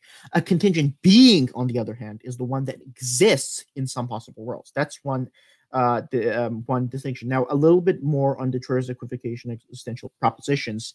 Um, as I think somebody in the chat pointed out, is that um, a state of affairs can very well be stated as an existential proposition, right? But contingent beings are entities where a fact can be an infinite set of relations between these entities, um, which I thought was um, ignored. But uh, oh my gosh, somebody's typing. Uh, but yeah, um, I, I take it either Pogan or Detroit will want to. Yes, go ahead, Detroit. I didn't quite catch what you said there. Like you said something about relations between these entities that might be obtained, and those could be facts but not beings. Is that what you were saying? Well, I was saying that you're basically equivocating on uh, existential propositions uh, as contingent beings, because a state of affairs can, for example, be stated as an existential proposition, whereas contingent beings are entities. Um, wait, let me phrase that correctly. Uh, contingent beings are entities, whereas a, uh, whereas a fact can be an infinite set of relations between these entities. But I'm trying to understand why whatever you're committed to existing when you state that fact cannot be construed as an entity itself, right? It's, it's after all, it can be something. But that's just a Bound, debate it can be something bound to just, uh, modifier, for example. Yeah, but that's just a debate of the philosophy language, right? We're already getting that's just about whether things can be stated that way. I'm saying that there's a distinction between a fact that abstains in some possible worlds and a being that exists contingently. Okay, so this is a. I guess I, I wouldn't con- consider. But why why would contingent beings under that understanding not be encapsulated by what the PSR is sussing out when it talks about contingent? Pogan. A state of affairs can be stated as an existential proposition, which is true, but contingent beings are entities, whereas a fact can be an infinite set of relations between these entities. What's your response, Pogan? Yeah, I think that's the sort of thing What that would be say? encapsulated by What did I say? What did I just say? I don't. I'm aware of don't what you said. know what I said. Yeah, I think that's the sort of thing What that did would I be say? What- encapsulated what- by what did I- what did Is I- there some? Is there a reason to think? Let's put it this way. I just gave a reason. Is there a reason to think I that the distinction? I just, Is there a reason? Just, Is there a reason to look at this point? You're just over talking. You need to relax. Is there a reason to think that the distinction is strong enough such that it wouldn't be encapsulated by the PSR? I just Because I haven't. I Because just. I haven't. You're still over talking. What Yeah, was what, Because let- I haven't heard a reason. let Pogan what was finish it something I really said quick. two minutes You're still over. You're still. Over Yeah. Canadian, uh, Canadian Catholic. Let let Pogan finish here. We'll we'll, go, we'll come back to you and Sal here in a second. Okay, okay. Yeah. Yeah. uh, So, so my understanding here is that I have I haven't heard, and maybe Detroyer can comment real quick, but I don't think he has heard any reason to believe that the understanding of uh, contingency that he's invoking when he talk, talks about contingent beings is sufficiently distinct from contingency with respect to facts, such that it wouldn't be encompassed by the PSR. So we can we can deliver an argument, and I can provide that argument if you're interested. Though I should add, this is you know an argument that you need to defend in order to justify the proposition. But regardless, there's an argument that I can deliver against what you're talking about with respect to the PSR, such that it would show the PSR to be false. Um, so, yeah, go ahead, Detroit. Yeah. Thanks. I, um, so I just want to reiterate how I drew that inference that the principle that you're affirming does seem to collapse that one because, and let me restate how I interpreted it, right? yes. Your principle was something like all contingent existential propositions must have an explanation for their truth. And it seems to me that all sorts of facts, right, that are um, picking out states of affairs in the world, including relations that obtain between entities, whatever else. They're all facts, they're all states of affairs in the world, could be encapsulated under an existential proposition. That's just so wrong. satisfy that principle. But, but you're wrong, right? The set of contingent beings is necessarily less than the set of state of affairs. You're ignoring this point, and th- thus are equivocating. And at this point, Pogan is completely lost. He doesn't even know what the debate is about, right? I, but I, I but think that you on can your- show this- your- you can show that Look, the two look the two of us the two of us have said a a couple second point, times that but you yeah yeah go ahead yeah, well, yeah, yeah. well, so I I think um, what I was going to say was yes, I think we can show that there is in fact an equivalence between those sets, but uh, I still think that the first premise is objectionable even without that assumption, right? Even if this doesn't suffer from some of the criticisms that a, like a full blown PSR does. I think there are reasonable criticisms to this principle that don't commit us to some what he, whatever he said, uh, skepticism. empirical stuff. Right. So so like um I'll just point out a two views that we might be contrasting. We can talk about that or maybe move back on to this this point, um, although it doesn't seem to be progressing very far. So I'll say suppose that this is one person's view. Um, there is a bunch of um, contingent beings um, and and there's some necessary being or beings which ultimately explain those contingent Yes, contingent beings. Yeah. we'll avoid we'll assume that this is consistent i think there's some case to be made that that's actually already inconsistent but suppose that's consistent Yeah. um now let's compare it to someone else's view right they think that there are a bunch of contingent things in the universe and um maybe they're explained by more contingent Right. things and ultimately there's some and- brute beings that exist but perhaps So, didn't have to exist one in final- and one, one final thing before I finish praise, if that's fair. Um, I think even though I don't agree, I think like as as a like final moment to me, it would be fair for a Pogan to give an argument against uh, the principle of sufficient reason, and for me to give a response to that. And after that, I think we can go to Sal. Is that okay with you, uh, Pogan and praise? Yeah, sure. So yeah, we've established that your understanding of contingent beings does, in No, fact, I dis- I collapse disagree with into does collapse into the sort of contingency that the PSR discusses. So I'll deliver the argument that I was alluding to earlier, and you can run an objection against it if you so choose. So, um, if all contingent facts are explained, then the explanation is either itself a contingent fact or a necessary fact. If the explanation is contingent, then the set of all contingent facts is explained by one of its conjuncts. The set of all contingent facts is not explained by one of its conjuncts. The explanation is not contingent. If the explanation is necessary, then all contingent facts are necessary. Not all contingent facts are necessary. The explanation is not necessary. The explanation is not a contingent fact or a necessary fact, so therefore not all contingent facts are explained. Now, it- what's what's interesting there is that obviously the argument was written dealing with the iteration of the PSR that specifically deals with facts, but that argument still can hold given that, like I said, I think um, it's been made clear in virtue of what I've said and what Detroyer has said that there's no reason to think your understanding of contingent beings does not collapse back into the sort of contingency that the PSR is talking about when it refers to And- contingent facts. Um, And if I may, uh, Yeah, go that that assumption isn't even required, right? I think you can run the argument as you presented Can I um, respond to Pogan? against without even this assumption that it collapses into the more general PSR. but can I respond to Pogan's criticism? of Yeah. Yes, go ahead, Canadian, Yeah. and then we got to get to Sal Right. here, and then also we have to probably uh, conclude this because we're coming to the ninety-minute mark. We got super chat, so go ahead. Yeah. So, um, so that argument against the, P- I'm ju- was just looking over at my notes. So, uh, Pogan, you're incorrect uh, with the PSR because there is no set of all contingent propositions. To see why, assume to the contrary that there is a set of contingent propositions. Call that set C. Since C is a set, C has a power set, which we will denote by P, uh, you know, C in um, parentheses. That's how I put it. Here's the crucial part. If C is a set, that there cannot be an injective a function from PC to C, a consequence of Cantor's theorem, as you're aware, we will now generate such a function. Let F denote the function that maps each element, Si of uh, PC, to the unique proposition. All the elements of Si are true. Call that unique proposition Pi. In short, FSI equals Pi.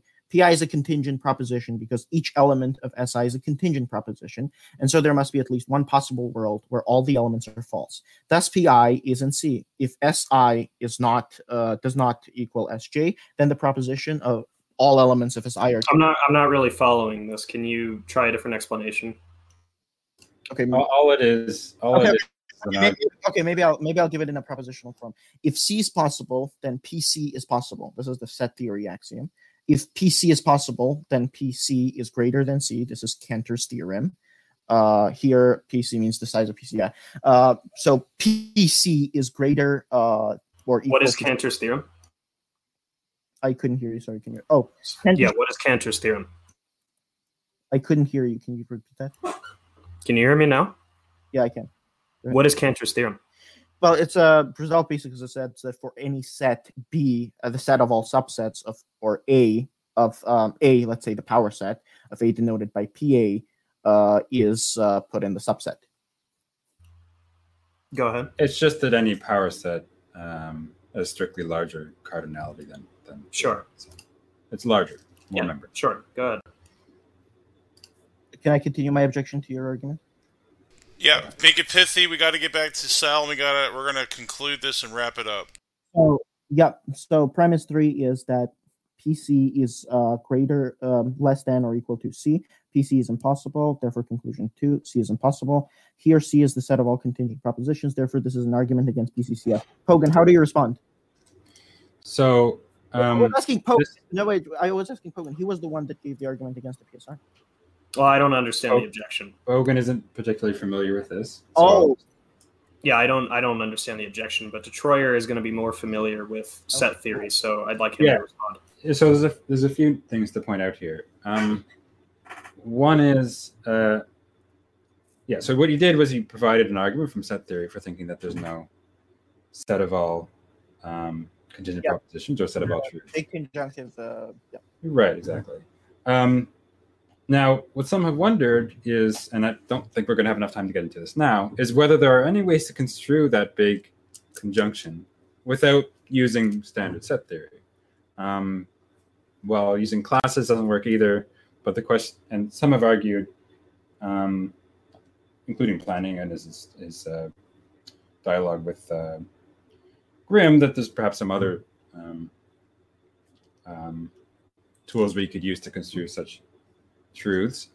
Um, but supposing that there is no set of all contingent propositions, Yes. uh, I don't see what that has to do with Pogan's objection. yes. look. Pogan's objection is the modal fatalism objection that was given by Peter Van Inwagen. Right.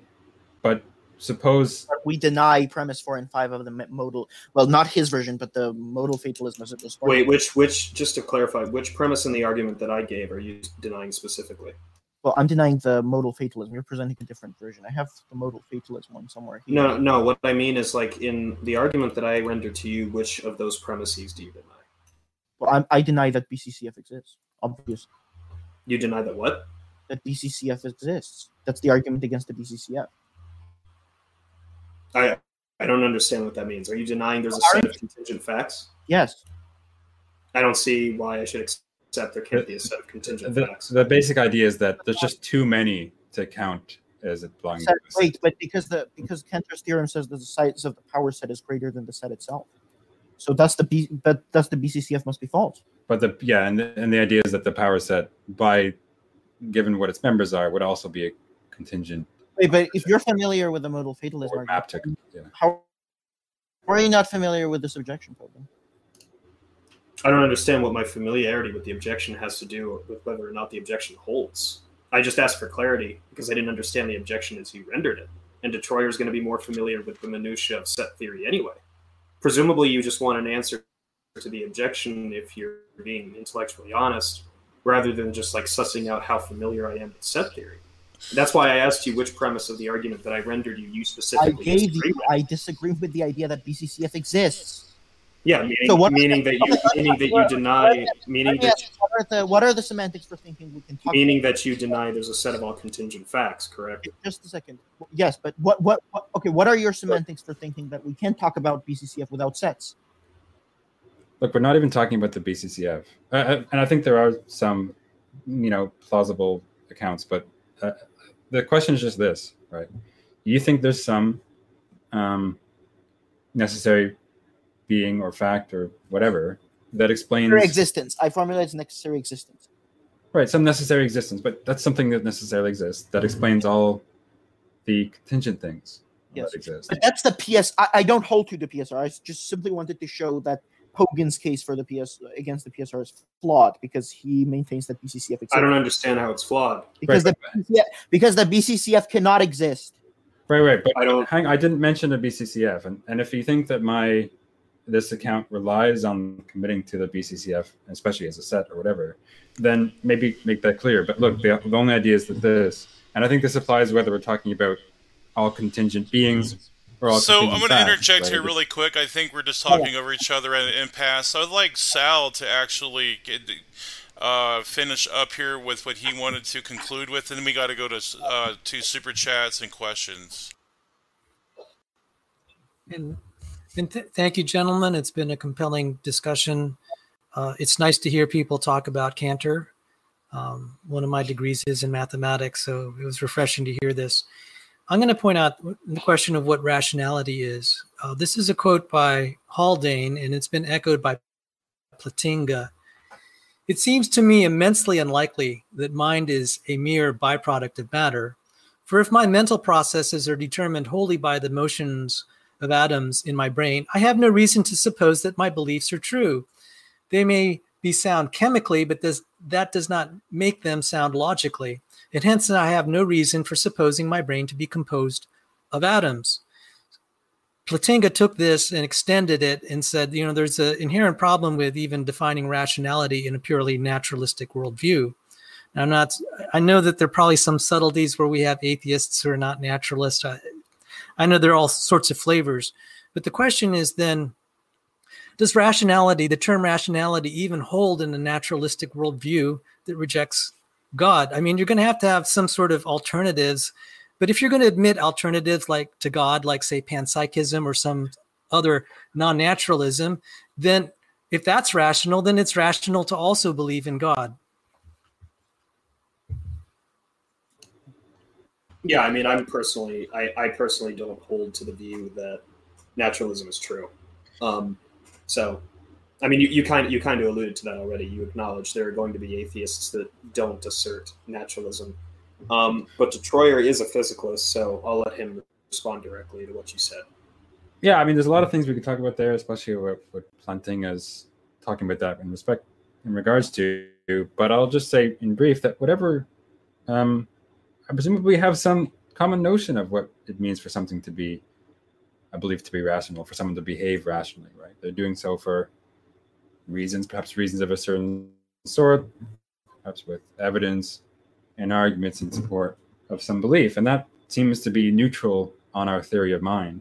Um, and the question of whether we can think that um, the chemistry that results or constitutes in uh, our reasoning is sound logically as opposed to chemically, as opposed to merely chemically. Well, I'm not sure what it means for it to be sound chemically, but um, and there's a lot to be said here. But it just seems pretty obvious that our um, brains are pretty successful thinking tools, and uh, that we're that are pretty effective at navigating and um, perceiving and thinking about their environment and beyond.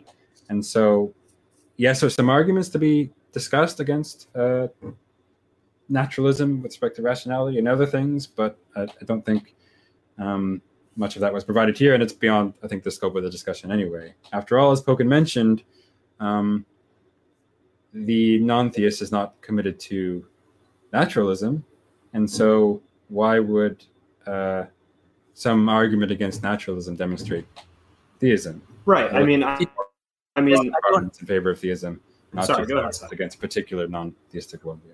I was just saying then if if we're going to an argument against naturalism makes possible theism. I'm not saying it proves it. It makes it a rational.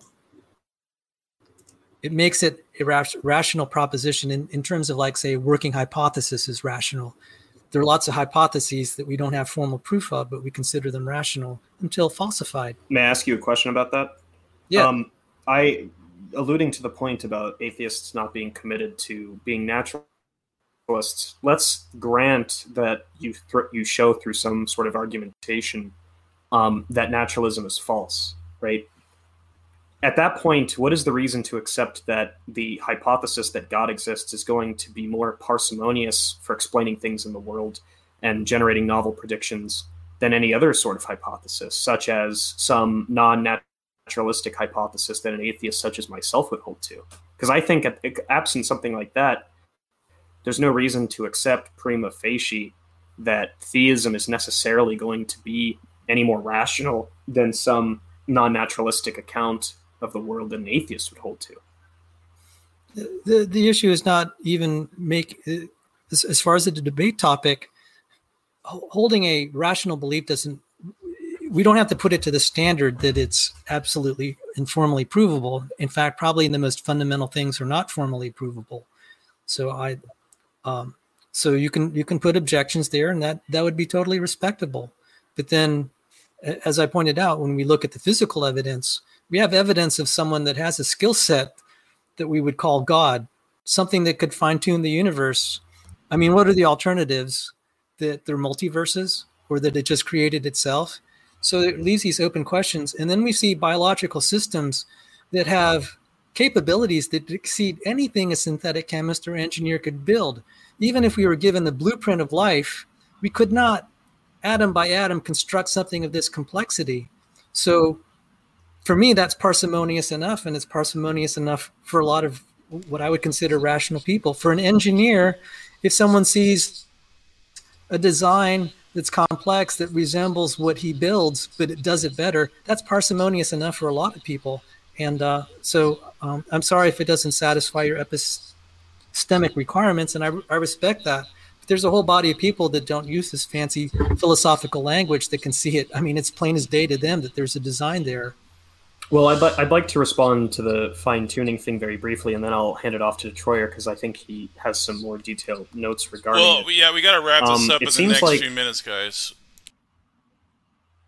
Okay, would you like me to respond, or do you want to go ahead and do? Um, Q&A go, yeah, you can go ahead and chat? I'd respond. like to make do it Q&A, pithy. guys. I'd like yeah, to do Q&A. we got to jump to uh, super chats here, but go ahead, make it pithy, Okay, sure. uh, Pog, Pogan, and then Detroyer, and then we'll we'll we'll go to super chats. Yeah, I, I, I think I think the fine tuning argument or the fine tuning explanation invokes an idea of God's actions which are going to be a matter of chance or necessity.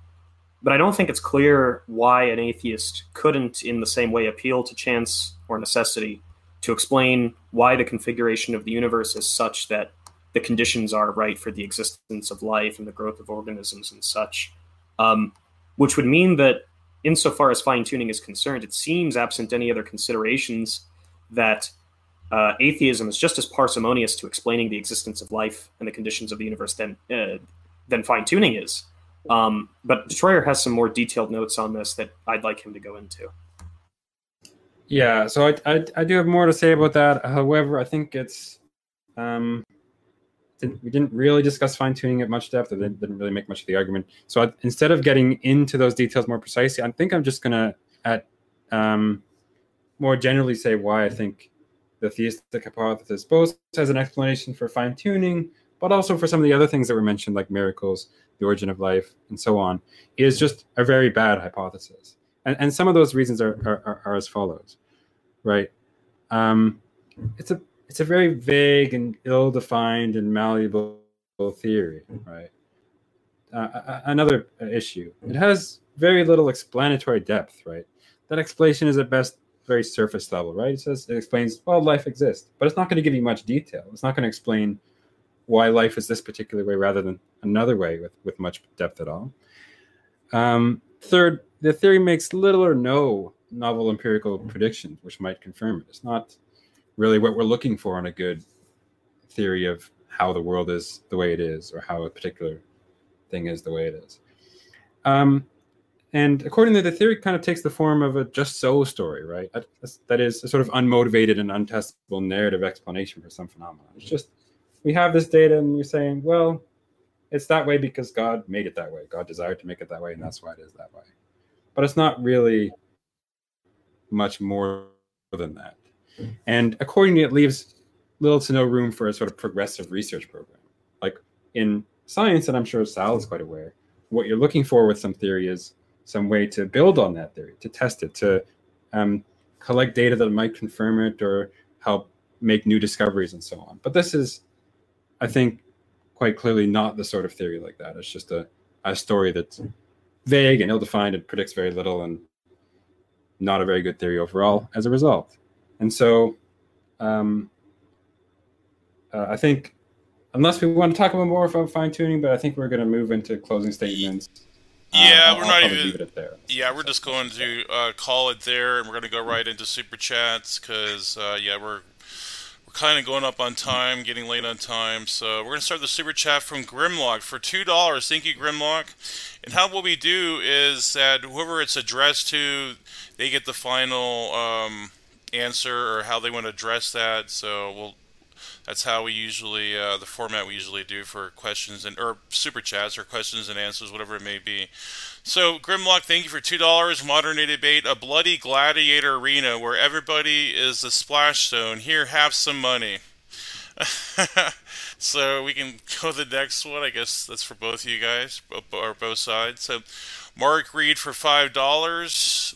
Uh, thank you for your super chat. This is for Sal. Why do you only present theist scientists' opinions and do not present non theist science opinions? Why is this not cherry picking?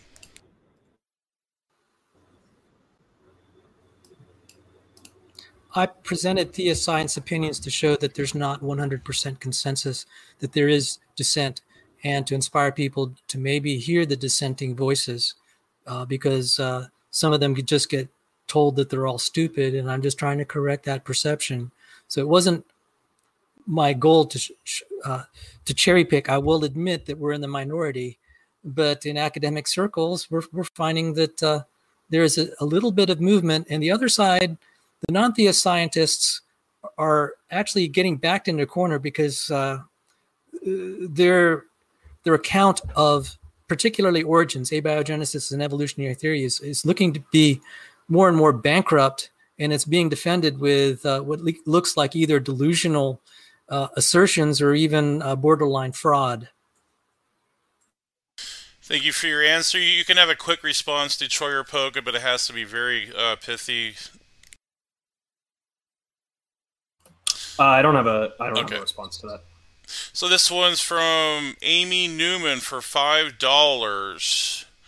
After show tonight at the YouTube link for both theists, is there anything that you could f- falsifiable your beliefs and make you stop believing?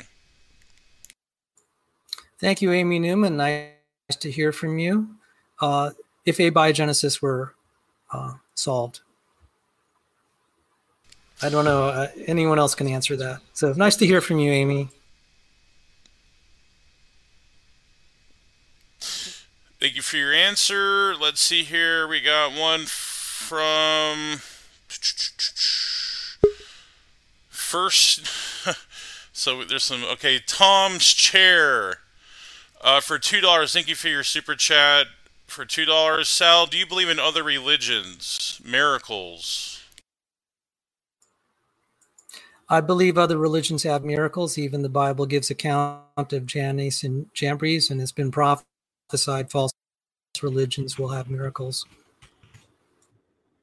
By the way, thank you for the super chat, and I'm sorry I missed your name, but uh, thank you for the question. All right. Sorry, I, accidentally disconnected from the call. Thanks for. He was trying to escape. Actually, hit the Leaf Studio. But... So we have appreciate the answer. Um, so we got Alonzo Muncie for two dollars. Question for debaters: What makes a belief rational? Um, some sort of uh, deductive argument or cogent inductive case presented for the belief, such that in the case of deduction, it would show necessarily that uh, the belief is true, or in the case of induction, that uh, we are reasonable in virtue of the evidence to believe that the belief is likely true. Yeah, presumably there's other sorts of explanations or justifications in terms of like abductive reasoning and perhaps um, other sorts like that. But yeah, something that, and it's going to be, uh, of course, contentious what will count as uh, such reasoning or a good argument, right? Because you might question as well the premises of the arguments used. Um, but how far we go along that is going to be just part of the dialectic. Gotcha. So we're gonna go to. No, I just, I just want to make a, I just Oh, go ahead. Go ahead. A quick comment. Um, since Detroyer um rejoined, the YouTube thing got messed up. Where on Detroyer's place we have Sal. and Yeah. Oh, Yeah, I'm working and on that my right side now. we have Detroyer, and on Sal's side we have me. Yeah, that's, that's my apologies. That's my my apologies. No, that's, No, that's yeah. fine. that's fine. Someone to screenshot it. Okay, let's see. We go to the next Yeah, one. We'll try uh, to do both ahead, here. Craig. Okay. So Uh, then, go ahead. Do you mind if I make a quick comment, Bryce? Sure, go ahead. Yeah. Um, yeah. So Darth Dawkins, who is an, is a pretty famous presuppositionalist, has been challenged to come on this platform a couple times, modern day debate, um, and has consistently refused the offer, despite you know being presented with an offer for about three hundred dollars, and has called a couple of us, me and Jack Angstreich included, uh, sophists and idiots. So if you're watching tonight, Darth, I'd be very interested in you challenging either of us to a debate and explaining exactly why we're sophists and idiots. That's the comment. Please continue. Great. Um, so we have one from CG F- uh, Fredo Sarabia for two dollars. Atheists win based on CC not having arguments. Sorry, Sal. Super chat.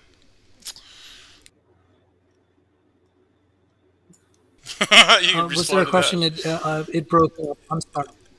No, no question. What was the question again? Uh, it, I It was just a, it was just a, a, a comment, and they were saying, um, it was from Sidri, and they said atheists win on CC not having arguments. Sorry, Sal, super chat.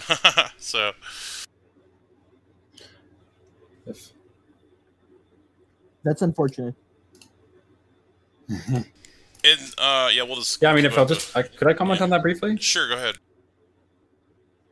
Uh, yeah, I mean, if you recall, part of what I think um, the opposition's case was, as I laid out in the beginning, was that uh, on the assumption that theism is in fact rationally justified, you would expect that our opponents would be able to present that justification. Now, uh, it's my contention that looking back on the debate, that they have not succeeded in doing so, and hence that counts as evidence against theism being rationally justified.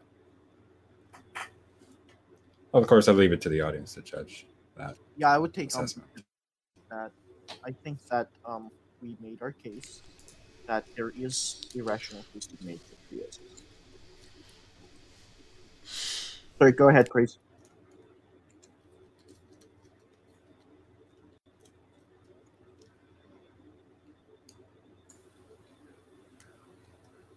praise. Are you there? I'm sorry, I was on mute. Yeah. Um, for five dollars from Mark Reed, appreciate your super chat for Sal. I'm sorry, Sal, but it sounds like you are saying we don't have to provide justification for belief in God. then why come on a debate?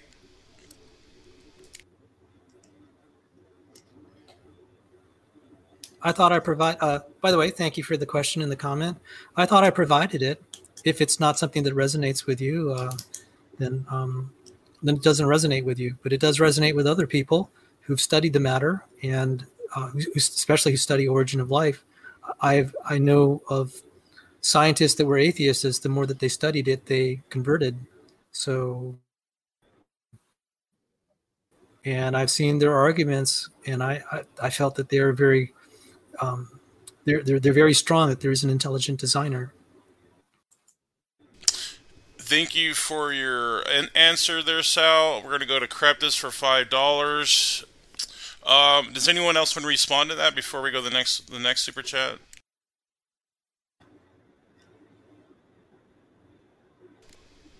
I'm guessing not. no, go ahead. You're good. Please okay. Continue. Um. So we got Kreptis for five dollars. No one cares about your imaginary. Hello. Hello. Yeah. Do you guys hear me? Hello.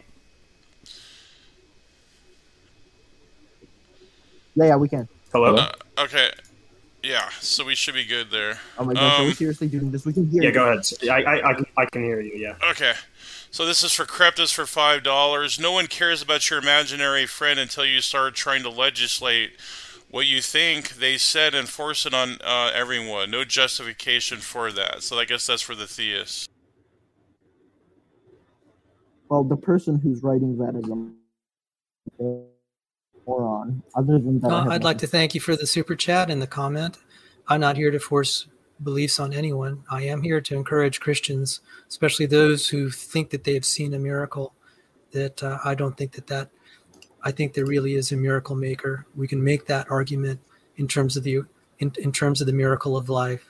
So this isn't about legislation enforcing beliefs. These are this is about the higher question whether God exists and whether we'll face him on judgment day. That's a far more important question. Gotcha. And we Uh, got Yeah. So just in, ahead. I was just going to say in closing, um, uh, although the main points I think I've reiterated enough, but uh, just like to thank again uh, Pogan, uh, Canadian Catholic, and Sal and the audience for com- coming to, to watch the debate. It was a Thank, pleasure. thank you all. Thank you all again. Yeah, I'd like to thank Modern Day Debate for hosting. I'd like to thank Troyer, Canadian Catholic Sal. Um, thanks everybody for showing up. Um, Yeah. I had a good time. audience and um, James Cruz. S- Awesome, guys. Yeah, I agree. That was uh, an enthralling discussion. It was really in, in, um, impressive. Some of the points you guys are making. Um, so we'll go to Duke of Sahib. Sal, why doesn't God allow these miracles to occur repeatable in lab conditions? Doesn't God want us to objectively verify His miracles? God is hidden so he can humiliate some people that are very arrogant. You can go to this in First Corinthians chapter 1. It says God has picked the offscouring of the of the world to make to humiliate those who are in positions of power, knowledge, and wisdom. And so uh, that's the explanation, at least in the New Testament. And I know there's certain levels of troubling to this, but uh, there, there are explanations that are offered. I'm not saying that you need to accept them, but that's I've had peace about that because it has bothered me that um, God doesn't answer everyone's prayer. Um, in fact, very rarely does He do it. But it's happened enough, um, and especially even people close to me, th- that I can't deny it. I can't walk away from that at this point in my life. So, so thank you for the question. That is a difficult question. It nearly, that question nearly made me walk away from the Christian faith um, until I had a satisfaction, you know, satisfactory answers for other things. So I, I, I really do sympathize with the question. I think that's a great question. Yeah, if, if I may uh, also make an announcement. Um, for those of you who care about these discussions, we um, Sal to the lesser degree because it doesn't seem to like uh, Discord interface, but we uh, host these discussions intellectually on a multiple servers. For so um, the ones that are active now, uh, one is mine that's given in the description. You can click on that. It's Philosophical Checkmate. Uh, we have another one. It's um, my other server called Friction. Uh, you can join that one. And we are hosting well known philosophers and these kind of debates. You can continue. You can also check out Pogan's server, although I can't say how good it is since I'm still banned. But um, you guys can um, check these three out. Um, and we're going to can continue a discussion there. In fact, after this finishes, you can pop into any one of those um, and we can continue. And tomorrow we have uh, we, we have professors of philosophy coming almost every other week. So please pop in and uh, get to uh, discussions. Yes, and, and someone complained I didn't answer the question. I, I I tried to answer it to the best of my understanding, and uh, apologies if it didn't satisfy you. Uh, to that end, I also will have a, an after show. I'm planning an after show on my channel. I might be able, able to elaborate a little bit more on First Corinthians chapter 126 to 30 that I do think addresses that question of why God does not show up in our experiments. Thank you so much. We're going to go to Mikey Q922 for $5. Thank you for your super chat. Sal, Canadian Catholic, what are some of your favorite apologetic books and have they influenced you? Sal, do you want to go ahead? Uh, I'll let you answer first because I, I have so many books. It's hard to pick out a favorite. Well, I don't know if um, I presumably the, the type of books I read are uh, mostly philosophy related. So I mean, I don't know if that's directly tied. Like, I mean, I'm the type of person who would rather go to the Encyclopedia of Philosophy rather than 15 Reasons to Accept Christ. So I guess in that sense, I would obviously say the Bible is my favorite book by far. Uh, as I mean, it should be. But yes, I love uh, encyclopedias, as you can see, philosophy books. So if there are like favorite philosophers I have and their works, um, I would name a couple. Uh, some have been an influence on me. Quine is one famous influence, though he was an atheist. Um, uh, my other influences are Peter Van Inwagen, um, Alvin Plantinga, William Lane Craig to a lesser degree. And yeah, I would consider these people a huge inspiration for me. And from the older ones, obviously Aristotle, uh, Plato, um, and uh, Descartes. I would consider Descartes a huge influence. And last but not least, Spinoza. Spinoza is also a really good influence, even though he was critical of Christianity. Uh, please go ahead. Oh, thanks. Now I had a chance to sort through my list.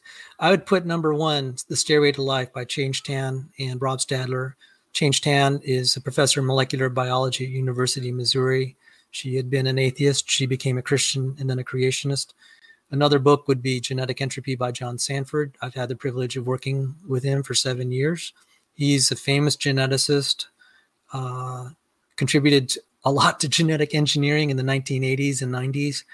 He was an atheist, became a Christian, became a creationist, and then Walter Brown's Creation Science. Uh, in the beginning is the title of the book. So thank you very much for the super chat and for asking the question.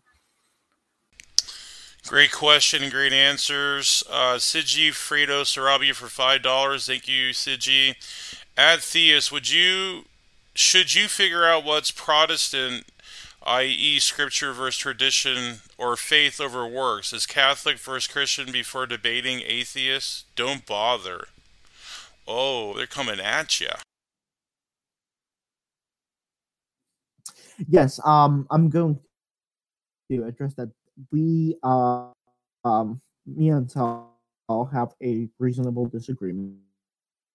I am a I don't think that's a secret, by the way. Though some people would have you question that, but um, you know, um, and Sal is a person who has left the Roman Catholic Church, although he tells me he has many family members that are part of it, and we agreed that we have some differences, even though for today's discussion we would put those differences aside and try to con- concentrate on our case for theism, which is again something that we can do. We can still collaborate with people who might not agree on everything with us, right? I mean, there's a bunch of um, atheist intellectuals that I respect, and there's a bunch of others. And obviously, Sal is a Christian, not of the Roman Catholic conviction. I am. I'm a uh, Roman Catholic, I, and you know, it's it's just a difference of opinion uh, and some matters of faith, which we should not have to go into every time we collaborate.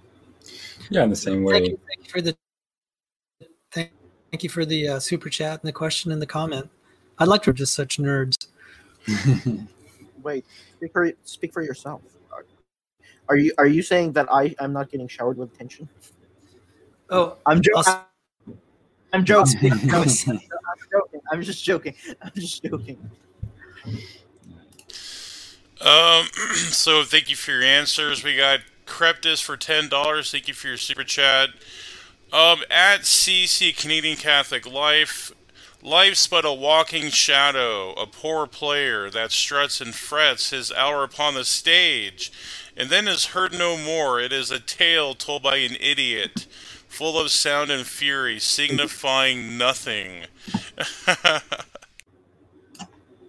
Beautiful. That's from Macbeth, my favorite play.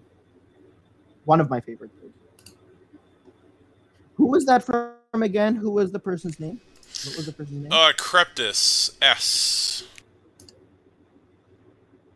Creptus, yes. I guess the person knows that, that that's a line I know um, uh, on memory. I mean, it's it's something I, I, I love Shakespeare. I mean, I have in my I have a ton of books, but Shakespeare has always been I drool over Shakespeare. I mean, Shakespeare is like my pornography. So basically, I'm I'm like I, I'm I'm so grateful for that reference to Creptus. Uh, please go ahead. Awesome. So we have Sunseed for five dollars. Thank you for your super chat. Spa Z for five dollars at Detroyer.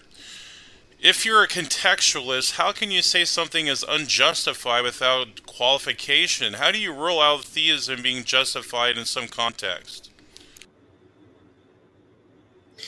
Right. So this is the, this is the sort of conversation that I could have had. I could have tried to speak about myself as a contextualist about knowledge or epistemic justification, and um, gone on from there. Right. But I, I felt like it was probably too disconnected from the intention, like intended sort of discourse on arguments for theism.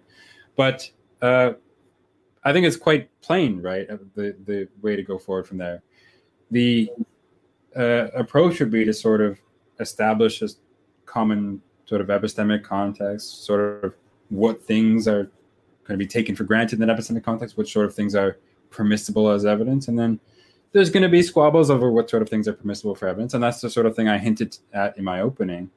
But that could provide sort of a rough outline of what sort of the uh, epistemic context is, and we could move from move on from there. But as I said, this is sort of an extra layer of philosophical discussion that seemed a little outside what the intended discussion was going to be precisely. And I don't think it would have helped to frame it much better than it, it, it actually was. But thanks for the question. Thank you for your answer, and that concludes our super chats for tonight. And I guess we could um, give a little bit of end here for your concluding remarks. Just make it, you know, within a few seconds, pithy, and then we'll call it a night and wrap it up. Sure. Uh, can I go ahead? Sure. Yep. yeah, I want to thank uh, once again uh, Detroyer and Pogan, uh, people I'm very well acquainted with, uh, for agreeing to do this. Um, see, the thing is, I have something positive to say about Pogan. Um, and I mean, obviously, I have a lot of things to say about Pogan. I love Pogan. But other than that, I think that however bad he might have done in this debate, this is like miles ahead of Matt the Bloviator, who is even scared to even open his mouth in the same room I- I'm in, right? So, I mean, from that perspective, Pogan, congratulations on winning this debate because Matt the Bloviator is scared of this, and at least you're not. So, yeah, please go ahead, everybody else. Yeah, I'll just directly respond to that. Um, I think we were muddied by a lot of unnecessary character attacks and evasion on Canadian Catholics' part. I thought he spent the majority of the debate attacking my character rather than actually giving some sort of argument for uh, it being rational to believe in God. Um, we basically had to struggle to get an argument out of him, and by the time he finally did, we rendered several very good objections to said argument.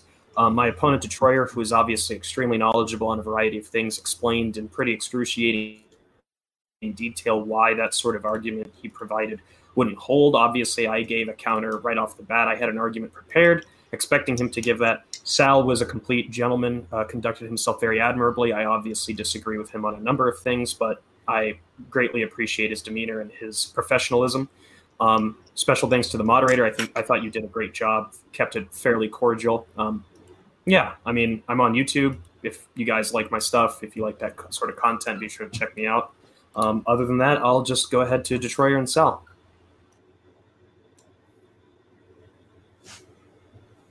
Uh, uh, sorry. Uh, you're muted, Sal, if you were wanted to talk. I didn't realize I was muted. Thank you. I almost one time gave a whole talk muted if people didn't tell me.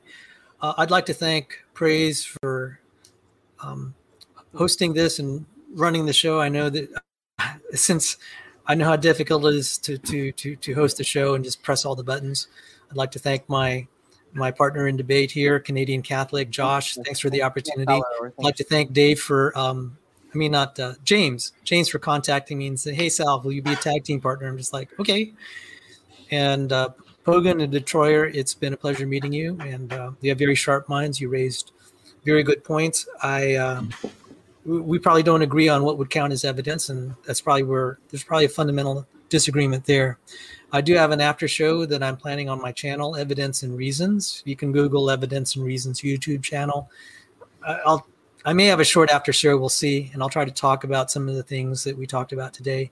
And I, am really grateful for the, the chance to uh, articulate my views. And I really want to thank the audience for giving me um, a chance to state.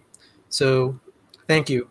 Thank you so much, Sal. And uh, I thank you for being in my corner um, and backing me up. Obviously, someone with um, your expertise was a great asset in this uh, sort of a debate. And I think uh, it helped our cause greatly. Thanks so much, and God bless. Yep. And uh, as as everyone else did, i will reiterate the thanks um, for both modern day debate and praise for hosting and all of our uh, the people involved, Pogan, Canadian, Sal, and the audience for watching, especially the people offering super chats. And I'll just kind of at the end in closing, just reiterate with the negative case. Uh, look, if you look back on this discussion and analyze the arguments that were presented, the stuff from miracles to the uh, um, whatever it is that uh, Canadian was trying to present near the beginning, to that uh, uh, the stuff about life and that that uh, sort of cosmological argument, um, amended version, and the criticisms that were leveled against these, I don't think a good case at all was made in favor of, of these. And now there's a lot more discussed that was left out here, but I think that the negative case came out stronger. Thank you. Yeah, I'll just add one quick final comment before we completely wrap it up here. Um, once again, you know, Darth Dawkins has been making the rounds online recently uh, making a couple challenges to myself and Jack Angstreich. So once again, just you know, final consideration here, Darth. Um, myself and Jack are both open. There's $300 on the table. If you're interested in defending your views, not calling us idiots and sophists, uh, feel free to do so. Otherwise, we'll just take it that you are expressing uh, a great amount of cowardice. Um, with that, take it away. Awesome, yeah, guys. I, I, think, I, I think that go ahead, Kenny. I'll let you finish there, and I got to wrap her up here. Uh, I just, I, just uh, I, I, I'm very well acquainted with Darth, and um, I mean, we disagree on some things, but I, I think that um, since three hundred dollars is involved, and uh, I mean, it's obviously going public. I, th- I think that it would be uh, really good to you know see this because I mean, Darth gets money. Uh, prize money due to participation alone. He doesn't even need to win over any kind of crowd. Simply by participating, he will uh, own, uh, he will make good amount of money. So I definitely think he should take this challenge. Sounds good, guys. I appreciate the feedback. Uh, great, uh, great interlocutors tonight, and I think James will be pleased. I enjoyed stepping into modding tonight, but also we have our brother SFT out there. He has a big debate tomorrow. Neff versus Neff. Check it out on his channel, SFT and we're going to call the night. Uh, keep sifting. American Giant makes great clothing, sweatshirts, jeans, and more right here in the U.S. Visit American-Giant.com and get 20% off your first order with code STAPLE20. That's 20% off your first order at American-Giant.com, code STAPLE20. Save big on brunch for mom, all in the Kroger app.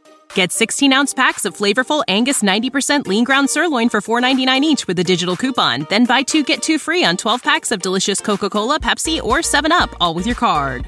Shop these deals at your local Kroger today or tap the screen now to download the Kroger app to save big today. Kroger, fresh for everyone. Prices and product availability subject to change. Restrictions apply. See site for details.